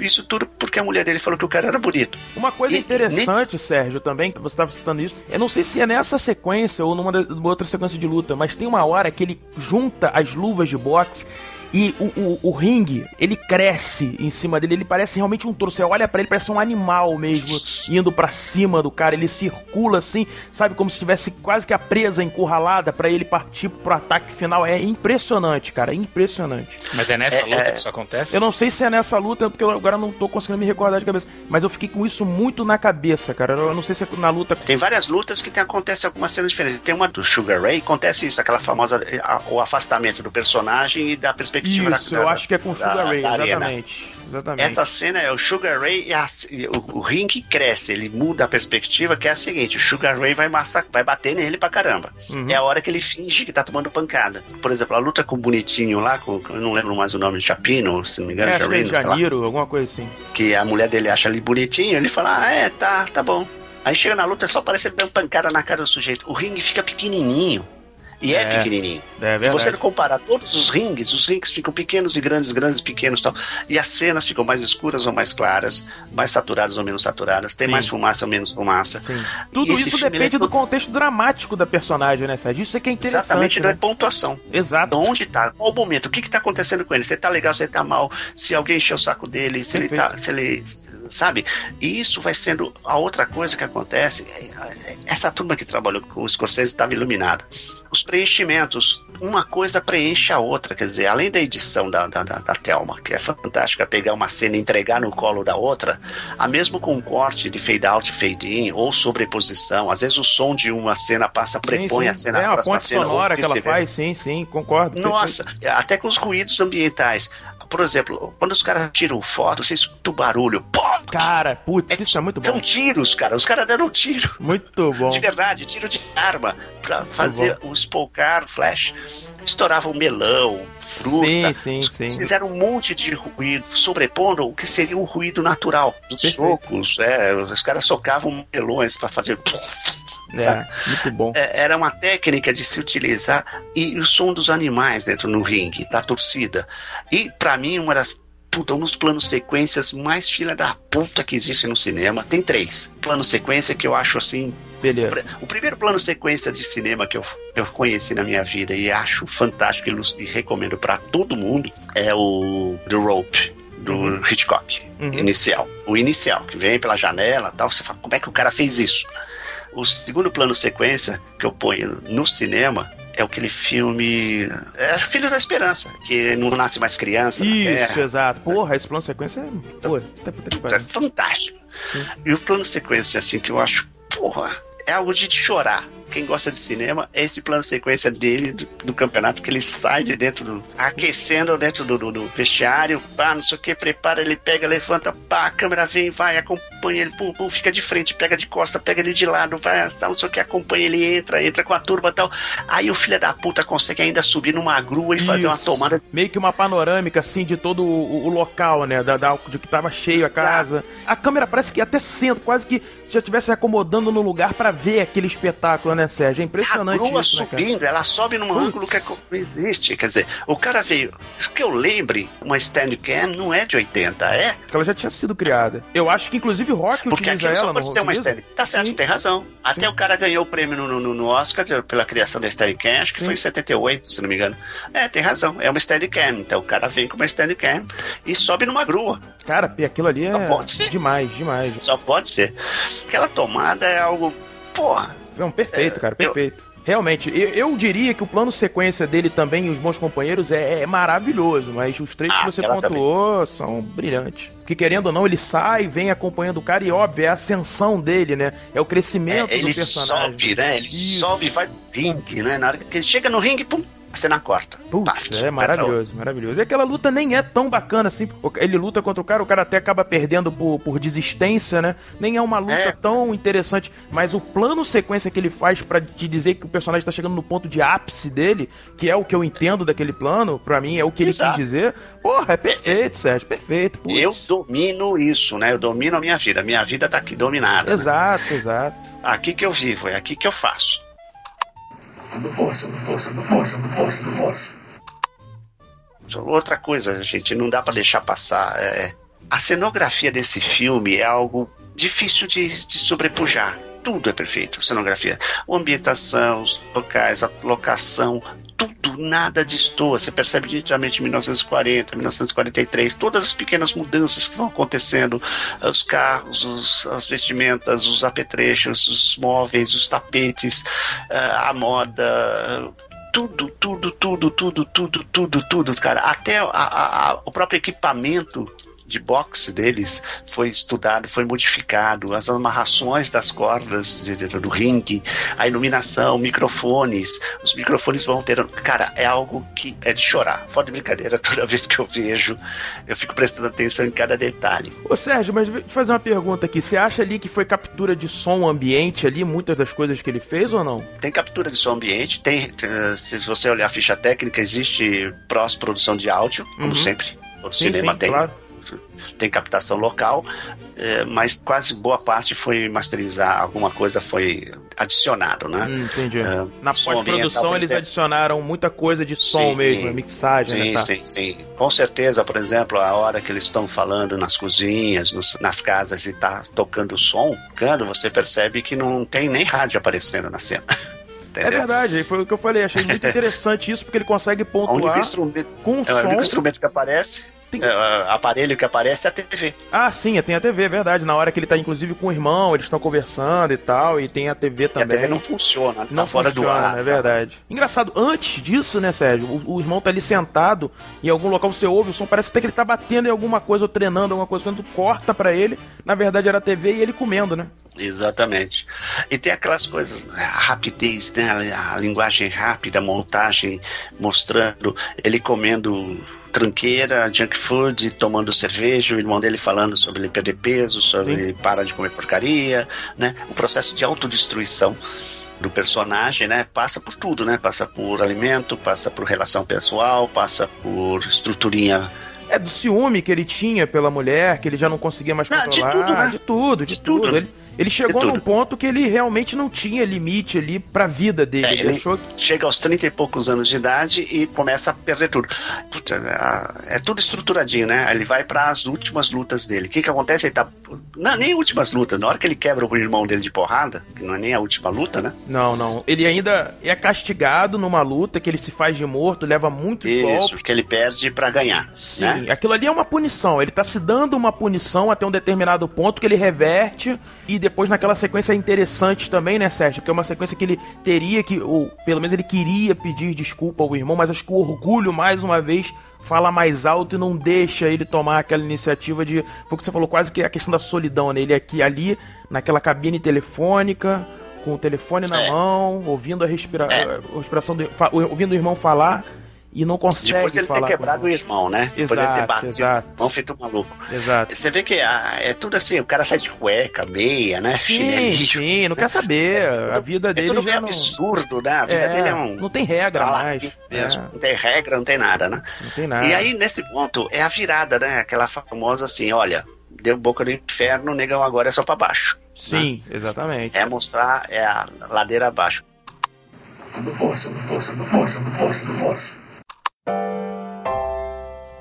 O personagem do Joey, né, que é o irmão dele aí no filme, Que é o uma Joey Patch, mistura. né? É o Joey Patch, ganhou o prêmio por ser pela, pela atuação dele como coadjuvante.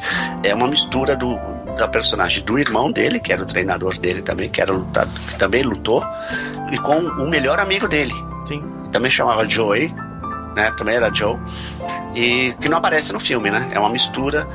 Eh, Ele mixou dois personagens em um pra amarrar bem, né? só. É. É, pra ficar meio preso. Acho que se tivesse os dois personagens ia ficar melhor, porque ele detona o amigo e detona o irmão. é, pois é. Né?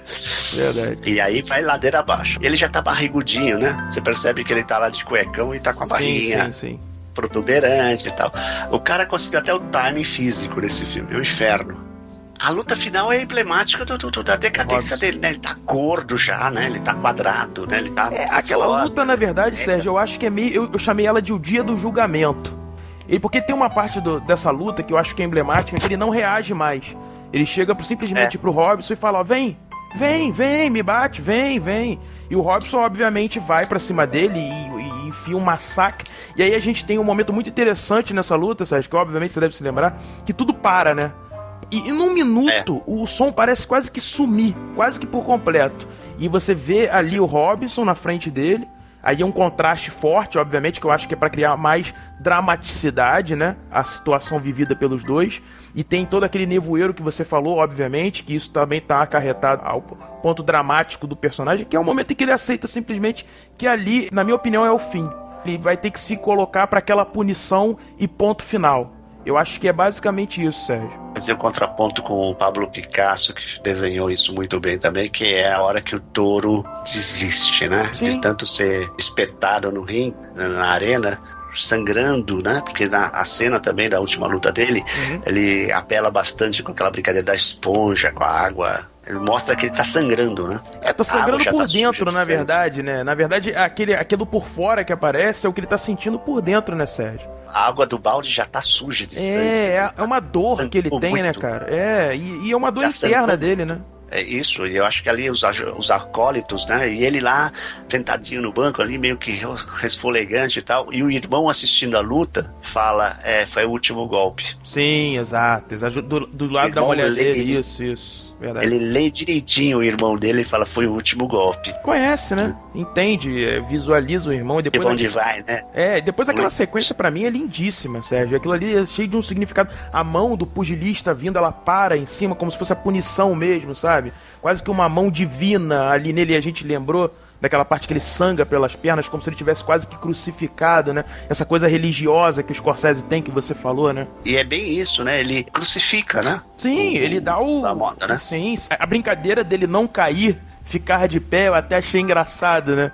Porque a crucificação, obviamente, enfim, tá totalmente relacionada. E depois ele vai pro Robson, olha, eu, eu perdi pra você, Renascido. mas é, mas não caí, eu não caí. Você nunca me derrubou. Never went down, Ray. You never got me down, Ray.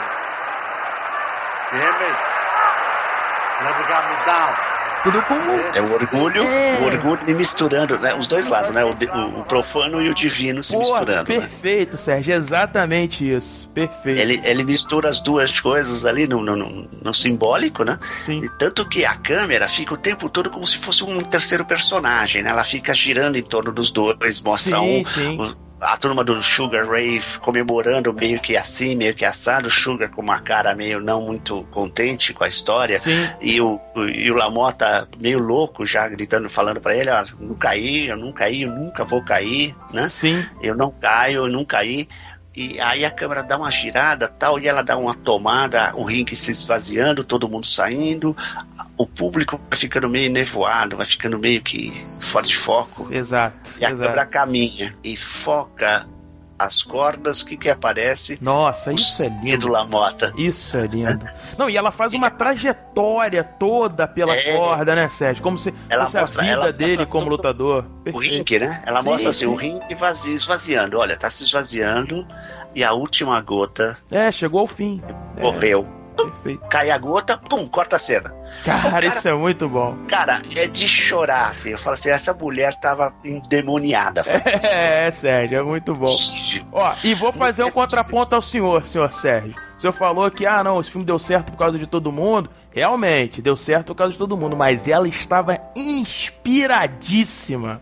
Inspiradíssima. Impressionante. Claro. Eu fico imaginando o seguinte, um cara que, pelo que eu vi, pelo que eu li e, e- aprendi durante os anos, escutando até entrevistas da Thelma sobre o, processo criativo dela tal, com o Scorsese, ela falou assim, "Ah, que a gente combina muito bem o Scorsese, eu faço uns 4 ou 5 copiões pra ele, Nossa! de cada trecho. É, mais ou menos isso. O- o- ela falava que o Scorsese, ele chegava e fazia as tomadas como diretor. Aham. Então ele faz a tomada tal, não sei o quê. E ele não gosta de multicâmera, ele não gostava de multicâmera. Tipo, fazer quatro tomadas a, a cena com quatro câmeras em posições diferentes. Tal. Ele fazia uma tomada com uma, duas, três tomadas com a mesma câmera, mais ou menos na região que ele queria, né? Uma pequena variação, acertando a iluminação tal. E fazia sequências, dando liberdade para ator, controlando mais, abrindo, soltando um pouco mais, entendeu? Sim. E aí pegava esse treco todo e jogava na mão dela. Aí o que, que ela fazia? Ela tinha, naquela cena, ela tinha quatro, cinco, seis tomadas do Scorsese. Descartava as piorzinhas, se tinha ou não, tal. E aí fazia de uma sequência daquilo que eles tinham combinado, do que seria, vamos dizer assim, aquela cena, ou aquela, aquele conjunto de cenas, ela levava para ele três, quatro, mostrava para ele três, quatro opções. Aí ele palpitava, não, legal, aqui gostei desse primeiro, tira aqui e tal, pega essa segunda parte, põe pra cá tal. Eu acho isso legal pra caramba. Sim. O diretor não tá preocupado na edição, tá? Ele tá preocupado em fazer a cena melhor possível. Claro, claro. Mas eu acho que tem que ser assim, Sérgio. Na edição é outro papo. É, na, e na, na montagem é outra coisa, entendeu? Que nem é, Apocalipse Now com Coppola, o cara recebeu o material, o Mush recebeu o material e foi lá e fez. Eu acho que tem que ser assim, cara. Tem que, ela, tem que, ela pegou o material bruto que ele mandou, obviamente os dois em sincronia vão trocar muita figurinha, mas ela, eu acho que ela teve liberdade pra fazer como ela fez. É Tempo subjetivo, muitas vezes no filme você tem aquele slow em cima da Vicky e tudo mais, Não, cara. desaceleração. Cara, aquilo é lindo, cara. É. Esse tempo subjetivo dela foi assim, deu escola, né, negão? Todo mundo aprendeu a fazer Sim, isso, né? sim, Depois todo dela. mundo queria fazer Que é, isso. Porra, é milissegundo, ela estendeu a 3 segundos, 4 segundos o movimento. De repente aí condensava tudo, aí pega, joga 3 anos em dois filmes de 3 minutos. Entendeu? O que ela trabalhou com essa acelerada, trazer, diminuir o ritmo, acelerar o ritmo, trazer não sei o que. Ela brincou com isso o filme todo. Putz, é o tudo filme inteiro. A- As cenas de luta, Sérgio, que a gente falou, tem muitas cenas são. Tem alguns frames que são acelerados da batalha. A, a cena que o Sugar Ray cai do ringue é extremamente acelerada. Pra quê? Pra dar aquela, aquela sensação mesmo do combate rápido, dinâmico ali. Aí às vezes ela tirava um pouco pra te dar aquela dramaticidade dos golpes e tudo mais. Cara, ela brinca com isso e de uma forma muito criativa. É impressionante, Sérgio. Eu, eu fiquei bobo quando eu vi esse filme, porque é uma aula de como usar o tempo subjetivo de, de formas diferentes no mesmo filme e, e fazer funcionar. E funcionar bem. E outra, ah, como também estava assim, mais ou menos na década de 80, o, o Scorsese também estava um pouco preocupado em que se, como o filme tem uma temática violenta por natureza, em se eu mostrar muita violência, vai ficar muito, vai ficar que nem os outros filmes, estão mostrando violência pra caramba, desde Sam Peckinpah lá em 71, né, por Street Dogs, essas coisas todas. Então a turma já tá meio saturada de violência, violência, Deer Hunter, né, porra. É, o próprio Taxi Só- Driver também, né, Sérgio? ele falou, porra, né? Não é a violência que é importante, mas a violência tem que estar. Ela resolveu um problema puta fantástico. Ela mostra o Joey Pesci fazendo a mesma coisa que ele fez em, Godf em Godfellas. ele esmigalhando a cabeça do, Do cara com a com porta copo. do carro, sem Ah, e, com, mostrar. e, com, e com carro, é verdade, é verdade, é verdade. Não Perfeito. aparece, ele só aparece ele dando porrada. Pi, pi. O baixinho é foda, cara. O cara pega aqueles grandão, o segundo grandão que ele pega e dá porrada pra caramba. Força, força, força, força, força. Essa sequência toda da decadência do próprio Lamota, né? É impressionante, cara. A forma, como primeiro como o De Niro se jogou no personagem, né? 20 quilos, 25 quilos, né, Sérgio? Mais gordo. Ele engordou bem para fazer o, o Lamota nesse, nesse último ato, digamos assim. E ali, como a gente falou, ele tem ele monta um bar, o bar não dá certo, obviamente, pelas infantilidades dele, porque ele é um cara extremamente infantil. Essa que é a verdade, ele muitas vezes não sabe os próprios limites ou acha que sabe esses limites. E, e isso não, não, obviamente não acontece. Ele se envolve até com duas garotas que são menores de idade vai preso. E eu acho que todo, né, em todo esse ato da decadência dele, a parte principal, a parte que mais chama atenção, Sérgio, é aquela parte que ele vai preso. Ali, para mim, diz muita coisa desse filme. Diz exatamente quem é o Lamota, diz exatamente que ponto ele chegou, quão miserável foi a vida dele, que ele tá encarcerado como um animal que ele de fato é. No, I'm not an animal. Yeah. E eu acho. E, e Olha, tem, tem uma sacada do Scorsese aí, Sérgio, que pô, com certeza você percebeu, óbvio. Que primeiro ele aparece na luz e depois ele some, como se tivesse envergonhado nas Cara, sombras. Não, Putz, não, isso é sombras, foda demais. As sombras engoliram ele, ele tá engolido. É, ou isso, pô, melhor ainda. Melhor ainda. Cara. Melhor ainda, pela própria vergonha, né? Sombras. Quando o cara faz o corte de 52, que é a última luta dele, né? Sim. E aí passa ele pra 56, quer dizer, 56 ele tinha o quê? 34 anos, cara. O cara gordo pra caramba, 27 quilos maior, né? Sim. Então, aquela loucura toda. E ele fazendo aquela cena bonitinha com a esposa, tirando fotografia. Vem cá, vamos tirar foto é, e tal. Todo, exato. Né? todo amável e tal, com os filhos. Que você tem uma primeira ideia de que ele poderia ter mudado, né? Mas que, óbvio, é, isso não acontece. É, aí tem um né? É sim, mais ou menos sim. assim, ó. brincadeirinha, ele continua igual, né? É, é um pequeno plot twist, né? Mas não, não é chega a ser, né? Não chega a ser, né? Mostra que ele tá lá. É, exato, exato. Sim. E aí, assim, é, é muito simpático o modo como ele conta a história de que tudo deu errado nesses quatro anos, né? É, de manhã, já amanheceu, tá lá ele bebendo, nem saiu com mulher nenhuma, mas a vida dele era outra coisa. A mulher simplesmente chega de manhã e fala: Ó, oh, tchau, até logo, tô indo embora, não quero mais saber dessa vida. Então, pum, resolve tudo. Existe até uma. Eu não sei se é lenda urbana, mas parece que quando ele foi lançado o Raging Bull, o Lamota assistiu junto com a Vicky. E aí ele, o Lamota pergunta pra Vicky: Eu era assim? Ela falou, virou pra ele e falou: Não, você era bem pior. Não, mas eu, eu acho interessante como no filme todo ele não se vê dessa forma, né, Sérgio? Ele não consegue não. enxergar isso, que ele é daquela forma, cara. Ele é violento, é. ele é bruto, ele não sabe conviver com as pessoas, ele destrói tudo que tá ao redor. Quando ele é preso em 57, ele tá duro, né? Tá, sim, ele tem bar, sim, mas sim. porra nenhuma tal.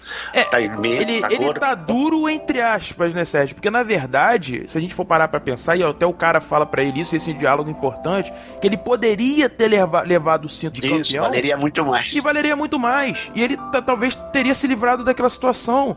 Entendeu? E ele não leva. Ele leva as pedras preciosas e fala: Não, eu vou ganhar muito mais disso aqui. E ele acaba se permitindo ir pra cadeia, talvez por uma questão até de orgulho, né? De não querer se desfazer não, é, do cinto. Não, é, não, você vê que a, as cenas são todas bem montadas, né? Ele claro. sai, chega, liga para ela e fala assim: Olha, vim aqui pegar, preciso pegar uma coisa. Ela fala assim: Pô, as crianças estão dormindo. Sim. Não, não, é rapidinho, só vou pegar e cair fora.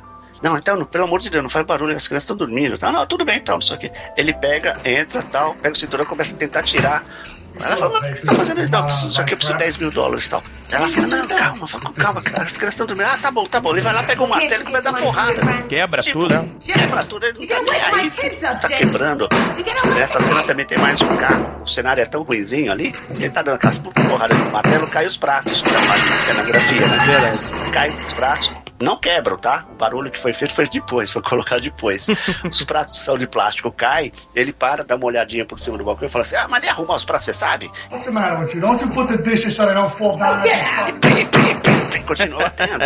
Ele é completamente descontrolado, ele não Sim, tá nem aí. ele não tem. Não tem. E, e, o pior disso tudo é quando depois que ele é preso, que você tem aquela cena emblemática dele dando com a cabeça, que aquilo é muito simbólico, socando como um boxeador, a, parede da prisão. Diz, a frase que ele diz é essa: Why, why, why? Isso. Why you do it? Why you are so stupid? I'm Sim. not an animal. Why do you treat me like this?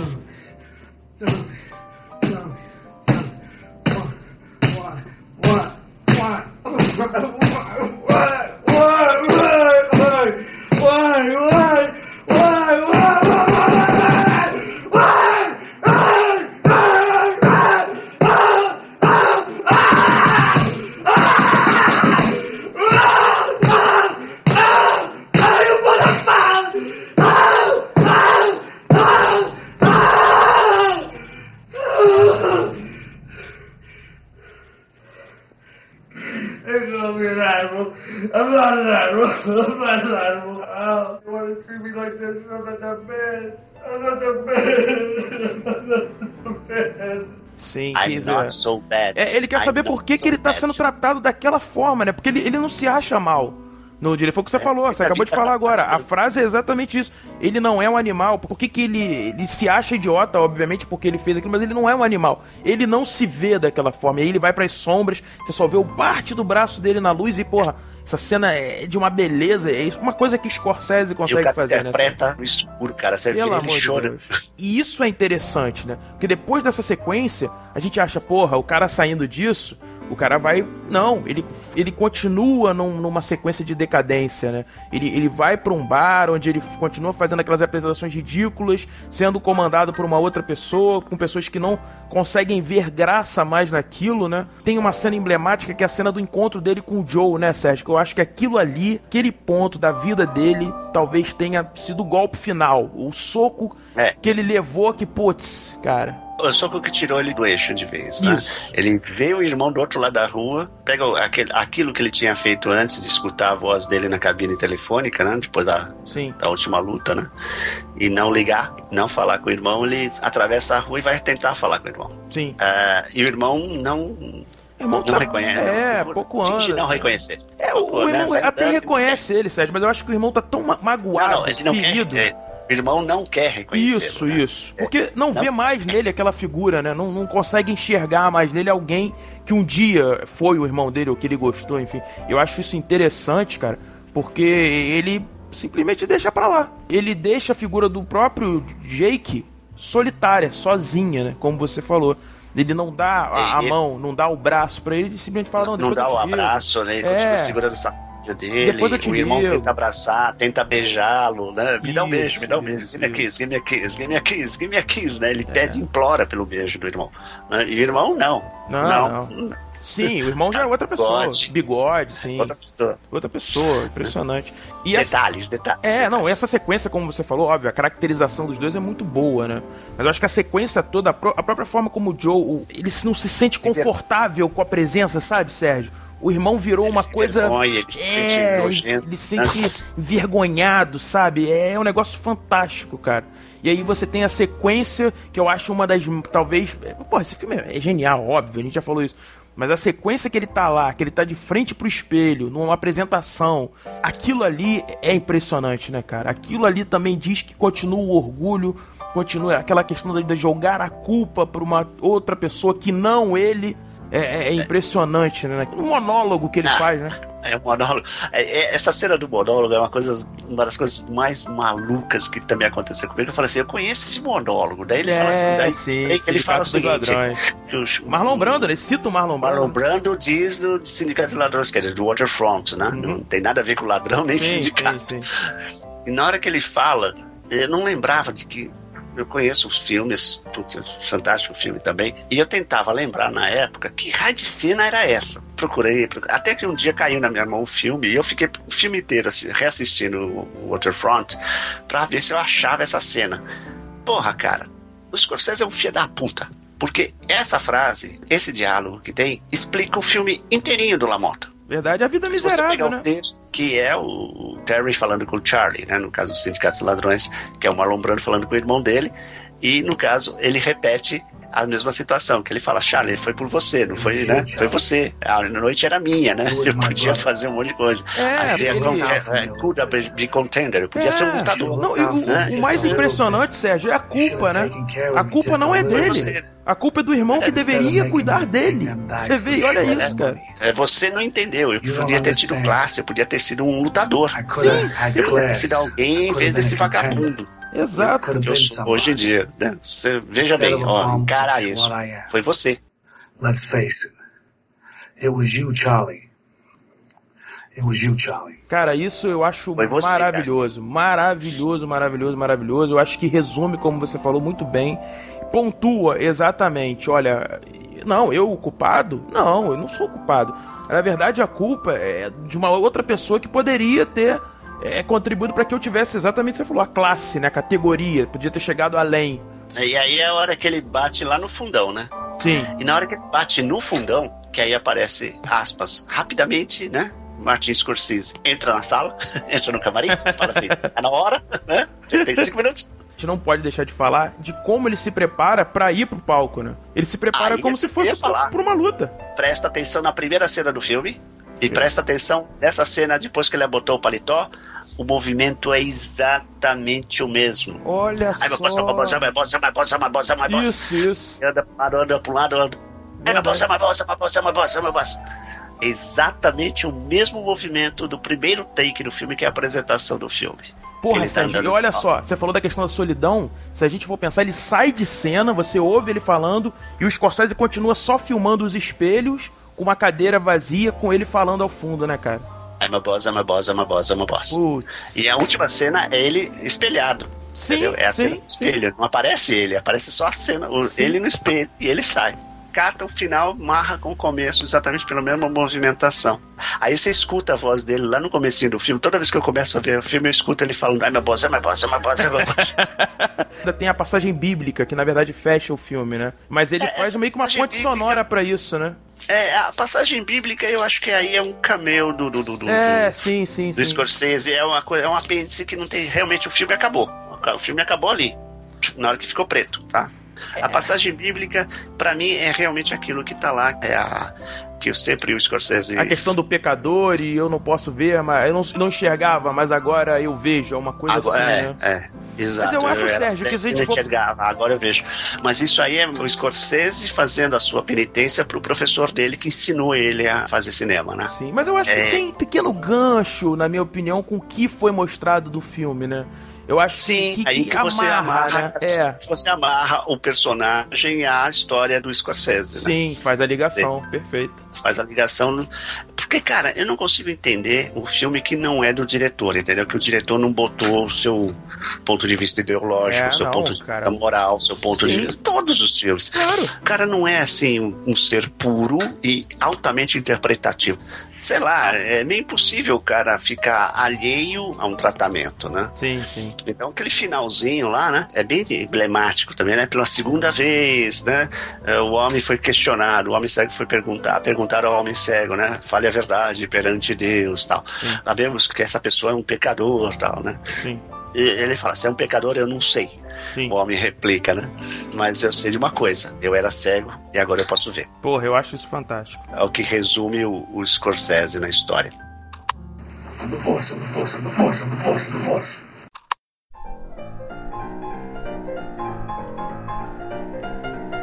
Vamos às considerações finais então deste episódio.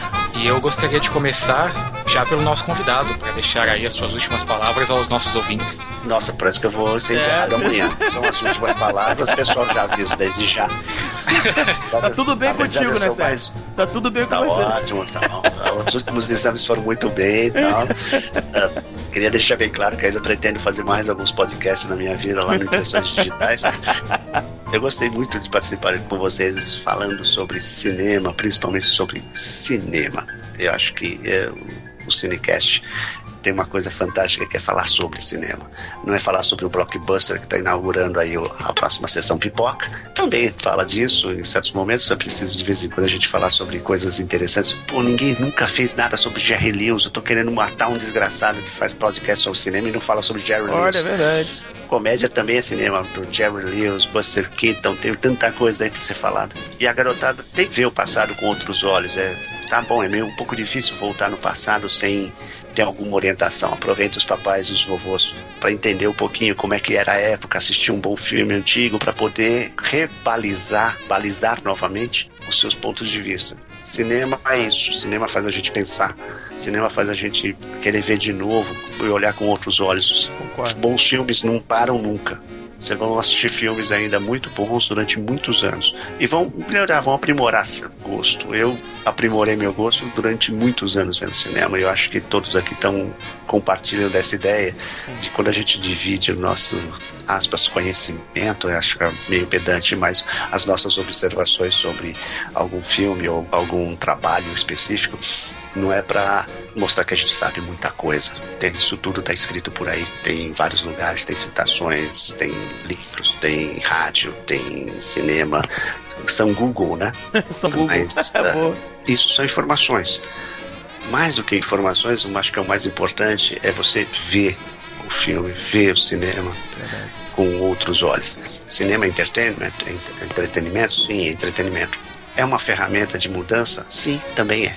Hoje em dia está muito vinculado no pipocão, né? Na diversão, mas tem filmes aí que fazem a gente pensar. E eu acho que a garotada está precisando é, é- é disso. É ver de vez em quando. Não precisa ser todo dia, né? Porque é muito sacal também ficar vendo filme cabeça todo dia. É, mas de vez em quando você vê um Bergman, vê um Truffaut, né? A gente acho que pô, faz, faz, faz Vê bem, né, Sérgio? É, faz faz, bem. bem. Você 7%. pegar, por exemplo, quer pegar, pega um western do próprio Sérgio Leone, que é divertidíssimo. Ver um Akira Kurosawa, ver uma, umas- isso. Isso sempre faz bem. Participar com vocês aqui foi uma experiência muito agradável. Muito agradável. Vocês foram hosts muito agradáveis, muito simpáticos, me deixaram falar pra caramba.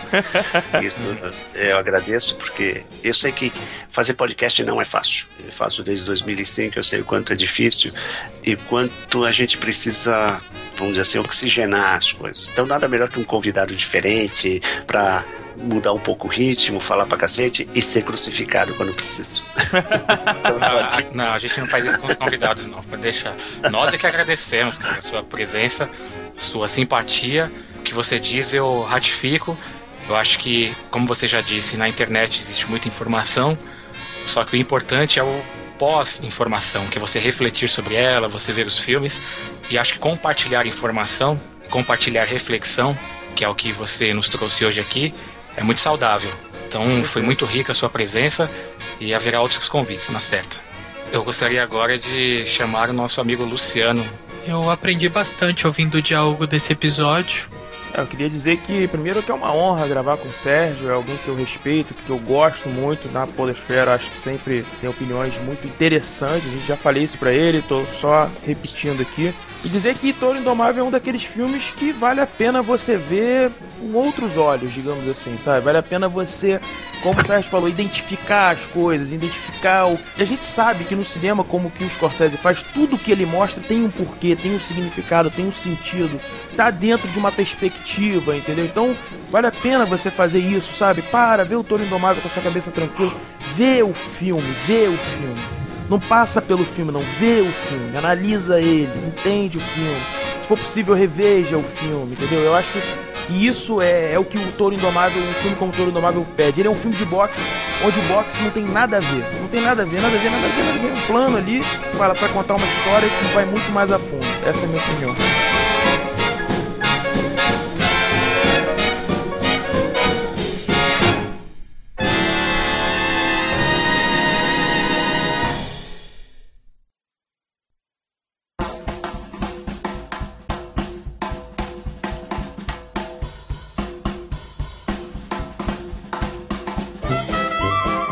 Seja bem-vindo ao Cinecast.